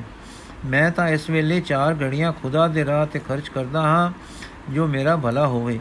ਇਹ ਨੇਕ ਕੰਮ ਵੀ ਦਰਗਾਹੇ ਕਬੂਲ ਨਹੀਂ ਪੈਂਦਾ ਕਿ ਖੁਦ, ਕਿ ਖੁਦਾਵੰਦਗਾਰ ਗਰੀਬਾਂ, ਕੰਗਲੀਆਂ ਨਾਲ ਖੁਸ਼ ਹੈ ਤੇ ਖੁਦਾ ਪ੍ਰਸ ਸਿਕਦਾਰਾਂ ਨਾਲ ਰਿੰਝ ਚਾਹੀਦਾ ਤਾਂ ਇਹ ਹੈ, ਨਾਲ ਰਿੰਝ ਚਾਹੀਦਾ ਤਾਂ ਇਹ ਹੈ ਕਿ ਵੱਡਿਆਂ ਦੇ ਵੱਡੇ ਦੁੱਖ ਵੇਖ ਕੇ ਉਹਨਾਂ ਦੇ ਵੱਧ ਖੁਸ਼ ਹੋਵੇ। ਸ੍ਰੀ ਗੁਰੂ ਜੀ, ਭਾਈ ਨਿਬੇੜਾ ਹੁੰਦਾ ਹੈ ਹਉ ਹੰਕਾਰ ਉੱਤੇ। ਚਾਹੇ ਰਾਜਾ ਹੈ, ਚਾਹੇ ਪਰਜਾ ਵਿੱਚੋਂ ਵੱਡਾ ਹੈ। ਜੋ ਹੰਕਾਰ ਵਿੱਚ ਹੈ, ਬਿਰਥਾ ਹੀ ਹੰਕਾਰ ਵਿੱਚ ਹੈ। ਦੇਖ ਹਾਥੀ ਕਿੱਡਾ ਵੱਡਾ ਹੈ ਤੇ ਉਸ ਦੇ ਖਾਣ ਦਾ ਕਿੱਡਾ ਵੱਡਾ ਮਾਪ ਹੈ। ਸਹਿ ਮਣ ਘਿਓ ਤੇ ਗੁੜ ਖਾ ਜਾਂਦਾ ਹੈ, ਦਾਣਾ ਤਾਂ 500 ਖਾ ਜਾਂਦਾ ਹੈ। ਇਤਨਾ ਖਾ ਕੇ ਮਸਤੀ ਵਿੱਚ ਡਕਾਰਦਾ ਹੈ ਤੇ ਫੁਕਾਰੇ ਮਾਰਦਾ ਹੈ ਖੇ ਉਡਾਉਂਦਾ ਹੈ। ਅਰਥਾਤ ਹੰਕਾਰ ਵਿੱਚ ਆਪਣੇ ਤੁਲ ਕਿਸੇ ਨੂੰ ਨਹੀਂ ਜਾਣਦਾ। ਪਰ ਇਸ ਦੇ ਸਵਾਸ ਵੀ ਅੰਤ ਹੋ ਜਾਂਦੇ ਹਨ। ਉਹ ਵੱਡੇ ਆਕਾਰ ਵਾਲੀ ਦੇਹ ਮੋਈ ਪਈ, ਇੱਕ ਪਛਤਾਪ ਦੀ ਜਿਉਂਦੀ ਤਸਵੀਰ ਹੁੰਦੀ ਹੈ ਕਿ हे ਹਾਥੀ, ਤੂੰ ਆਪਨੇ ਇਸ ਅੰਤ ਪਰ ਡਕਾਰਦਾ, ਫੁਕਾਰਦਾ ਤੇ ਖੇ ਉਡਾਉਂਦਾ ਸੈਂ। ਇਹ ਇੱਕ ਮੁੱਲਾ हे ਫਕੀਰ, ਗਮਾਂ ਦੀ ਤਸਵੀਰ ਖਿੱਚਣ ਵਾਲੇ ਕਿ ਇਨਸਾਨ ਹਾਥੀ ਵਰਗਾ ਪਸ਼ੂ ਹੋ ਗਿਆ? ਇਨਸਾਨ ਕਾਇਨਾਤ ਵਿੱਚ ਸਭ ਤੋਂ ਸ਼ਰੀਫ ਹੈ। ਸ੍ਰੀ ਗੁਰੂ ਜੀ ਭਾਈ, ਨੈਣ ਉਗਾੜ ਕੇ ਚੁਫੇਰੇ ਤੱਕ ਲੋ ਇਹ ਮਖਲੂਕ ਜੋ ਇਨਸਾਨ ਹੋ ਕੇ ਸ਼ਰੀਫ ਬਣਦੀ ਹੈ, ਕੀ ਕੁਝ ਕਰ ਰਹੀ ਹੈ? ਉਸੇ ਤਰ੍ਹਾਂ ਹਾਥੀ ਵਾਂਗੂ ਹੀ ਹੰਕਾਰ ਕਰ ਕਰਕੇ ਹਉਮ ਵਿੱਚ ਬਫਾ ਬਫਾ ਕੇ ਮਰ ਰਹੀ ਹੈ। ਜਦੋਂ ਸਾਈ ਨੇ ਦੇ ਬਨ ਮਿੱਟੀ, ਫੇਰ ਮਿੱਟੀ ਦੀ ਮਿੱਟੀ ਹੋ ਗਈ। ਜਦੋਂ ਸਾਈ ਨੇ ਦੇ ਬਨ ਸਿੱਟੀ, ਇਹ ਫੇਰ ਮਿੱਟੀ ਦੀ ਮਿੱਟੀ ਹੋ ਗਈ। ਮੁੱਲਾ, ਹੁਣ ਤਾਂ ਆਪਨੇ ਸਾਰੀ ਮਖਲੂਕ ਰੱਦ ਦਿੱਤੀ। ਕਿ ਸਾਰੀ ਦੀ ਸਾਰੀ ਅੰਨੀ ਹੈ? ਫਿਰ ਗੁਰੂ ਜੀ, ਅੰਧਕਾਰ ਹੰਕਾਰ ਦਾ ਹੈ। ਹੰਕਾਰ ਅਗਿਆਨ ਵਿੱਚ ਹੁੰਦਾ ਹੈ। ਸੋ ਅੰਧਕਾਰ ਅਸਲੀ ਅਗਿਆਨ ਹੈ। ਜੋ ਗਿਆਨ ਵਿੱਚ ਹੈ, ਸੋ ਅੰਨਾ ਹੈ। ਤੇ ਉਹ ਮਖਲੂਕ ਅੰਨੀ ਹੈ, ਜੋ ਅਗਿਆਨ ਵਿੱਚ ਹੈ। ਪਰ ਉਹ ਅੰਨੀ ਨਹੀਂ, ਜੋ ਅਗਿਆਨ ਵਸ ਨਹੀਂ, ਜੋ ਹੰਕਾਰ ਵਸ ਨਹੀਂ, ਜਿਸ ਨੂੰ ਆਪਣੇ ਅਸਲੇ ਦੀ ਸੋਝੀ ਆਈ ਹੈ ਜੋ ਚਿੜੀ ਵਾਂਗੂ ਚਾਹੋ ਨਿੱਕੀ ਹੈ, ਜਿਸ ਦੀ ਖੁਰਾਕ ਬਹੁਤ ਥੋੜੀ ਹੈ, ਪਰ ਉਹ ਆਕਾਸ਼ਾਂ ਵਿੱਚ ਉੱਡਦੀ ਤੇ ਗਾਉਂਦੀ ਹੈ ਤੇ ਉਹ ਖੁਦਾ ਖੁਦਾ ਕਰ ਰਹੀ ਹੈ। ਉਹ ਚੰਗੀ ਹੈ, ਉਹ ਖੁਦਾ ਨੂੰ ਭਾ ਰਹੀ ਹੈ। ਇਸੇ ਤਰ੍ਹਾਂ ਉਹ ਗਰੀਬ ਹਾਥੀ ਵਰਗੇ ਫੁੰਕਾਰੇ ਮਾਰਨ ਵਾਲੇ ਹੰਕਾਰੀ ਤੋਂ ਚੰਗਾ ਹੈ, ਜੋ ਮਸਾ ਮਸਾ ਪੇਟ ਭਰਦਾ ਹੈ, ਪਰ ਜਿਸ ਦੀ ਦ੍ਰਿਸ਼ਟੀ ਆਕਾਸ਼ਾਂ ਵਿੱਚ ਉੱਚੀ ਉੱਠਦੀ ਹੈ, ਜੋ ਪਰਮੇਸ਼ਰ ਦਾ ਨਾਮ ਲੈਂਦਾ ਹੈ, ਉਹ ਖੁਦਾ ਨੂੰ ਪਿਆਰਾ ਲੱਗਦਾ ਹੈ। ਇਹ ਦਾਨੇ, ਚੰਗਾ ਉਹ ਹੈ ਜੋ ਖੁਦਾ ਨੂੰ ਭਾਉਂਦਾ ਹੈ, ਚਾਹੇ ਵੱਡਾ ਚਾਹੇ ਛੋਟਾ। ਇੱਕ ਹੋਰ ਕਾਜ਼ੀ ਬੋਲਿਆ, ਫਿਰ ਸਾਈਂ ਵਾਲੇ ਦੁਨੀਆ ਦਾ ਨਿਜ਼ਾਮ ਬੰਦੋਬਸਤ ਕੀਕੂ ਚੱਲੇ। ਇਹ ਜੋ ਹਾਕਮ ਲੋਕ ਹਨ, ਇਹਨਾਂ ਨੂੰ ਮਾਫੀ ਚਾਹੀਏ। ਕੰਮ ਜੋ ਔਖਾ ਹੋਇਆ, ਵੱਡੇ ਨਾ ਬਣਨ, ਹੰਕਾਰ ਨਾ ਕਰਨ ਤਾਂ ਕੰਮ ਨਹੀਂ ਟੁਰਦਾ। ਗੁਰੂ ਜੀ ਕੰਮ ਅਕਲ ਨਾਲ ਟੁਰਦੇ ਹਨ, ਖੁਦਾ ਦੀ ਮਿਹਰ ਨਾਲ ਟੁਰਦੇ ਹਨ, ਹੰਕਾਰ ਨਾਲ ਵਿਗੜਦੇ ਹਨ। ਜਿਵੇਂ ਸ਼ੇਰ ਬੰਦ ਦਾ ਰਾਜਾ ਕਹਿੰਦਾ ਹੈ, ਉਹ ਬਲਵਾਨ ਹੋ ਕੇ ਸੈਂਕੜੇ ਮਿਰਗ ਮਾਰ ਕੇ ਖਾ ਜਾਂਦਾ ਹੈ। ਤੇ ਉਸ ਦੇ ਬੱਚੇ ਖੁੱਚੇ ਉੱਤੇ ਹੋਰ ਅਨੇਕਾਂ ਜੰਤੂ ਪਲਦੇ ਹਨ। ਤੇ ਉਹ ਇਹ ਸੰਕਾਰ ਵਿੱਚ ਜਦ ਬਕਦਾ ਹੈ, ਬੋਕਦਾ ਹੈ, ਤਾਂ ਆਪਣੇ ਗੁਰਨੇ ਵੀ ਨਹੀਂ ਮਾਉਂਦਾ ਭਾਵ ਜਾਮਿਓ ਬਾਹਰ ਹੋ ਜਾਂਦਾ ਹੈ, ਪਰ ਉਸ ਦਾ ਵੀ ਅੰਤ ਦਮ ਨਿਕਲ ਜਾਂਦਾ ਹੈ। ਮਾਨੋ ਪੱਲੇ ਪਛਤਾਵਾ ਹੀ ਰਹਿ ਜਾਂਦਾ ਹੈ ਕਿ ਹਾਏ, ਉਮਰਾ ਵਿਅਰਥ ਗਵਾ ਲਈ, ਤਿਵੇਂ ਮਨੁੱਖਾਂ ਦੇ ਰਾਜੇ ਬਲਵਾਨ ਹੋ ਕੇ ਮਾਰਾ ਮਾਰਦੇ ਹਨ ਤੇ ਉਹਨਾਂ ਦੇ ਚਾਕਰ ਅਮੀਰ ਉਮਰਾ ਹਾਕਮ ਵੀ ਪਲਦੇ ਹਨ ਤੇ ਰਾਜਾ ਵੀ ਹੰਕਾਰ ਵਿੱਚ ਆ ਕੇ ਬਫਾਉਂਦਾ ਹੈ। ਕਿ ਹਮਾਰੇ ਜੈਸਾ ਕੋਈ ਨਹੀਂ ਜਗਤ में ਪਰ ਉਹ ਅੰਨਾ ਹੈ ਹੰਕਾਰ ਵਿੱਚ ਉਸ ਨੂੰ ਸੂਝਦਾ ਕੁਝ ਨਹੀਂ। ਉਸ ਨੂੰ ਨਹੀਂ ਸਮਝ ਪੈਂਦੀ ਕਿ ਮੈਂ ਬੁੱਕ ਬੁੱਕ ਕੇ ਹੰਕਾਰ ਵਿੱਚ ਆ ਕੇ ਕਿਸ ਨੂੰ ਸੁਣਾ ਰਿਹਾ ਹਾਂ। ਦੁਨੀਆ ਦੇ ਲੋਕ ਉਸ ਦੇ ਹੰਕਾਰ ਦੇ ਹੱਥੋਂ ਦੁਖੀ ਹਨ। ਉਹ ਉਸ ਦੇ ਬੁੱਕਣ ਉੱਤੇ ਖੁਸ਼ ਨਹੀਂ ਹੋ ਸਕਦੇ। ਤੇ ਉੱਪਰ ਉਧਰ ਖੁਦਾ ਜੋ ਖਸਮ ਹੈ ਸਾਰੀ ਕਾਇਨਾਤ ਦਾ ਉਸ ਨੂੰ ਤਾਂ ਹੰਕਾਰ ਵਿੱਚ ਬੁੱਕਣ ਵਾਲਾ ਮੂਲੋਂ ਨਹੀਂ ਭਾਉਂਦਾ। ਖੁਦਾ ਨੂੰ ਤਾਂ ਉਹ ਗਰੀਬ ਭਾਉਂਦਾ ਹੈ। ਜੋ ਹੋਵੇ ਤਾਂ ਅੱਖ ਤੇ ਬੈਠਣ ਵਾਲਾ ਮਕੜੀ ਵਰਗਾ ਟਿੱਡਾ ਜੋ ਅੱਖ ਨਾਲ ਪ੍ਰੀਤ ਕਰਦਾ ਹੈ, ਤੇ ਅੱਖ ਦੀਆਂ ਡਾਲੀਆਂ ਤੇ ਬੈਠਦਾ ਹੈ, ਤੇ ਅੱਖ ਦੇ ਪੱਤੇ ਖਾ ਕੇ ਹੀ ਪੇਟ ਭਰ ਲੈਂਦਾ ਹੈ। ਪਰ ਖੁਦਾਵੰਦ ਕਰੀਮ ਦਾ ਨਾਮ ਜਪਦਾ ਹੈ। ਸਦਾ ਕਰਦਾ ਰਹਿੰਦਾ ਹੈ ਜਾਂ ਖੁਦਾ ਜਾਂ ਖੁਦਾ, ਐਸਾ ਬੰਦਾ ਕਿਸੇ ਨੂੰ ਦੁਖਾਉਂਦਾ ਨਹੀਂ। ਸਰੇ ਤਾਂ ਸੁਖ ਦਿੰਦਾ ਹੈ, ਹਉ ਹੰਕਾਰ ਤੋਂ ਖਾਲੀ ਹੁੰਦਾ ਹੈ, ਤੇ ਆਪਣੇ ਪਰਵਦਗਾਰ ਨਾਲ ਜੁੜਿਆ ਹੋਇਆ ਹੁੰਦਾ ਹੈ। ਕਾਜ਼ੀ ਖੁਦਾ ਦੇ ਬੰਦੇ ਤੂੰ ਠੀਕ ਕਿਹਾ ਹੈ। ਖੁਦਾ ਦੀ ਯਾਦ ਤੇ ਗਰੀਬੀ ਚੰਗੀਆਂ ਚੀਜ਼ਾਂ ਹਨ। ਪਰ ਜਦ ਅਸੀਂ ਇੱਥੇ ਖੁਦਾ ਦਾ ਜ਼ਿਕਰ ਕਰਨ ਵਾਸਤੇ ਉਸ ਦੇ ਕਾਰਨਾਮੇ ਕਹਿਣ ਸੁਣਨ ਵਾਸਤੇ ਤੇ ਨੇਕੀ ਖੁਦਾ ਦੇਵੇ ਦੀ ਅਰਦਾਸ ਵਾਸਤੇ ਆ ਜੁੜਦੇ ਹਾਂ, ਤਾਂ ਅਸੀਸ ਦੇ ਕੇ ਅਸੀਂ ਤਰ ਜਾਈਏ। ਸਾਡੇ ਇਸੇ ਕਰਮ ਨੂੰ, ਜਿਸ ਨੂੰ ਚੰਗਾ ਪਏ ਕਹਿੰਦੇ ਹੋ, ਇਉਂ ਇਸ਼ਾਰਿਆਂ ਨਾਲ ਮਾੜਾ ਮਾੜਾ ਆਖੀ ਜਾਂਦੇ ਹੋ। ਪਠਾਨ ਠੀਕ ਤਾਂ ਹੈ ਅੱਲਾ ਵਾਲੇ, ਜੇ ਖੁਦਾ ਦਾ ਨਾਮ ਲਿਆ ਤੇ ਪੜਿਆ ਸੁਣਿਆ ਛੁਟਕਾਰਾ ਨਹੀਂ ਹੋਵੇਗਾ ਤਾਂ ਹੋਰ ਕਿਸ ਤਰ੍ਹਾਂ ਹੋਵੇਗਾ? ਸ੍ਰੀ ਗੁਰੂ ਜੀ, ਭਾਈ, ਇਸ ਤਰ੍ਹਾਂ ਦੀਆਂ ਗੱਲਾਂ ਨਾਲ ਕੀ ਬਣਦਾ ਹੈ? ਖੁਦਾ ਗੱਲਾਂ ਨਾਲ ਨਹੀਂ ਪਤੀਜਦਾ, ਅਮਲਾ ਨਾਲ ਪਤੀਜਦਾ ਹੈ। ਜੇ ਉਸ ਦਾ ਨਾਮ ਲੈਂਦੇ ਹੋ, ਤਾਂ ਉਸ ਦੇ ਨਾਲ ਜੁੜੋ। ਨਾਮ ਤਾਂ ਸਾਈਂ ਦੀ ਪ੍ਰੀਤ ਹੈ। ਤੁਸੀਂ ਤਾਂ ਬਹਿਸਾਂ ਕਰਦੇ ਤੇ ਝਗੜਦੇ ਹੋ। ਤੁਸੀਂ ਜਗਤ ਨੂੰ ਪੜ ਸੁਣਾਉਂਦੇ ਹੋ ਕਿ ਤੁਸੀਂ ਅੱਲਾ ਵਾਲੇ ਹੋ। ਪਰ ਹੋ ਤੁਸੀਂ ਗੱਲਾਂ ਵਾਲੇ। ਛੱਡ ਨਹੀਂ ਸਕਦੇ ਹੋ। ਉਹਨਾਂ ਰਸਾਂ ਕਸਾਂ ਨੂੰ, ਜਿਨ੍ਹਾਂ ਨੂੰ ਪੜਦੇ ਹੋ ਕਿ ਹਨ ਤਾਂ ਮਾੜੇ, ਪਰ ਜੋ ਫੇਰ ਭੋਗੀ ਜਾਂਦੇ ਹੋ। ਇਹ ਜੋ ਸਰੀਰ ਦੇ ਭੋਗਾਂ ਦੇ ਰਸ, ਜਿਨ੍ਹਾਂ ਵਿੱਚ ਅੰਧੇ ਲੋਕ ਸਿਰ ਤੇ ਪੈਰਾਂ ਤੋਂ ਪੈਰਾਂ ਤੀਕ ਡੁੱਬ ਜਾਂਦੇ, ਇਹ 4 ਦਿਨਾਂ ਦੇ ਹਨ। ਸਰੀਰ ਨੇ ਨਹੀਂ ਰਹਿਣਾ, ਇਹਨਾਂ ਨੇ ਨਹੀਂ ਰਹਿਣਾ। ਜਿਵੇਂ ਮੱਖੀ ਸ਼ਹਿਦ ਪਰ ਜਾ ਬੈਠਦੀ ਹੈ, ਉਹ ਸ਼ਹਿਦ ਭੋਗਦੀ, ਵਿੱਚੇ ਧਸਦੀ ਜਾਂਦੀ ਹੈ। ਉਹ ਸ਼ਹਿਦ ਵੀ ਉਸ ਦੀ ਮੌਤ ਬਣ ਜਾਂਦੀ ਹੈ। ਤਿਵੇਂ ਲੋਭ ਮੋਹ ਵਿੱਚ ਜੀਵ ਫਸਦਾ ਫਸਦਾ ਵਿੱਚੇ ਹੀ ਮਰਦਾ ਹੈ ਤੇ ਪੜੇ ਸੁਣੇ ਨਹੀਂ ਕਹੀ ਜਾਂਦੇ। ਪੜੇ ਸੁਣੇ ਕਹੀ ਜਾਂਦੇ ਹਨ, ਇਹੋ ਗੱਲਾਂ ਪਰ ਛੱਡ ਨਹੀਂ ਸਕਦੇ। ਹਾਂ, ਜਿਨ੍ਹਾਂ ਨੇ ਸਾਈਂ ਨਾਲ ਨਾਮ ਦੀ ਲੋ ਅੰਦਰੋਂ ਲਾਈ ਹੈ, ਉਹਨਾਂ ਤੇ ਸਾਈਂ ਦਾ ਫਜ਼ਲ ਹੁੰਦਾ ਹੈ, ਉਹਨਾਂ ਨੂੰ ਸਾਈਂ ਬਚਾ ਲੈਂਦਾ ਹੈ, ਉਹਨਾਂ ਨੂੰ ਕੱਢ ਲੈਂਦਾ ਹੈ, ਜਗਤ ਦੇ ਸੁੱਖਾਂ ਦੀ ਗਰ ਗਰਕਾਬੀ ਤੋਂ ਉਹ ਫਿਰ ਬੋਝਲ ਸੰਸਾਰ ਤੋਂ ਤਰ ਜਾਂਦੇ ਹਨ। ਤਾਂ ਤੇ ਖੁਦਾ ਦੇ ਖੌਫ ਵਿੱਚ ਆਓ, ਉਸ ਅੱਗੇ ਦੁਆ ਕਰੋ ਅਮਲ ਨੇਕ ਕਰੋ ਤੇ ਉਸ ਨੂੰ ਯਾਦ ਰੱਖੋ। ਫਿਰ ਇਸ ਦੁਨੀਆ ਤੋਂ ਫਤਿਹਮੰਦ ਜਾਓਗੇ, ਛੋਟੇ ਹੋਵੋ ਚਾਹੇ ਵੱਡੇ। ਹੁਣ ਗੁਰੂ ਜੀ ਚੁੱਪ ਕਰ ਗਏ, ਪਰ ਇੱਕ ਅਚਰਜ ਨਜ਼ਰ ਨਾਲ ਤੱਕੇ, ਜੋ ਚੀਰਵੇਂ ਵੇਗ ਨਾਲ ਉਸ ਦੀਆਂ ਅੱਖੀਆਂ ਬਾਣੀ ਲੰਘ ਕੇ ਉਸ ਦੀਆਂ ਅੱਖੀਆਂ ਥਾਣੀ ਲੰਘ ਕੇ ਕਾਲਜੇ ਨੂੰ ਹਿਲਾ ਗਈ।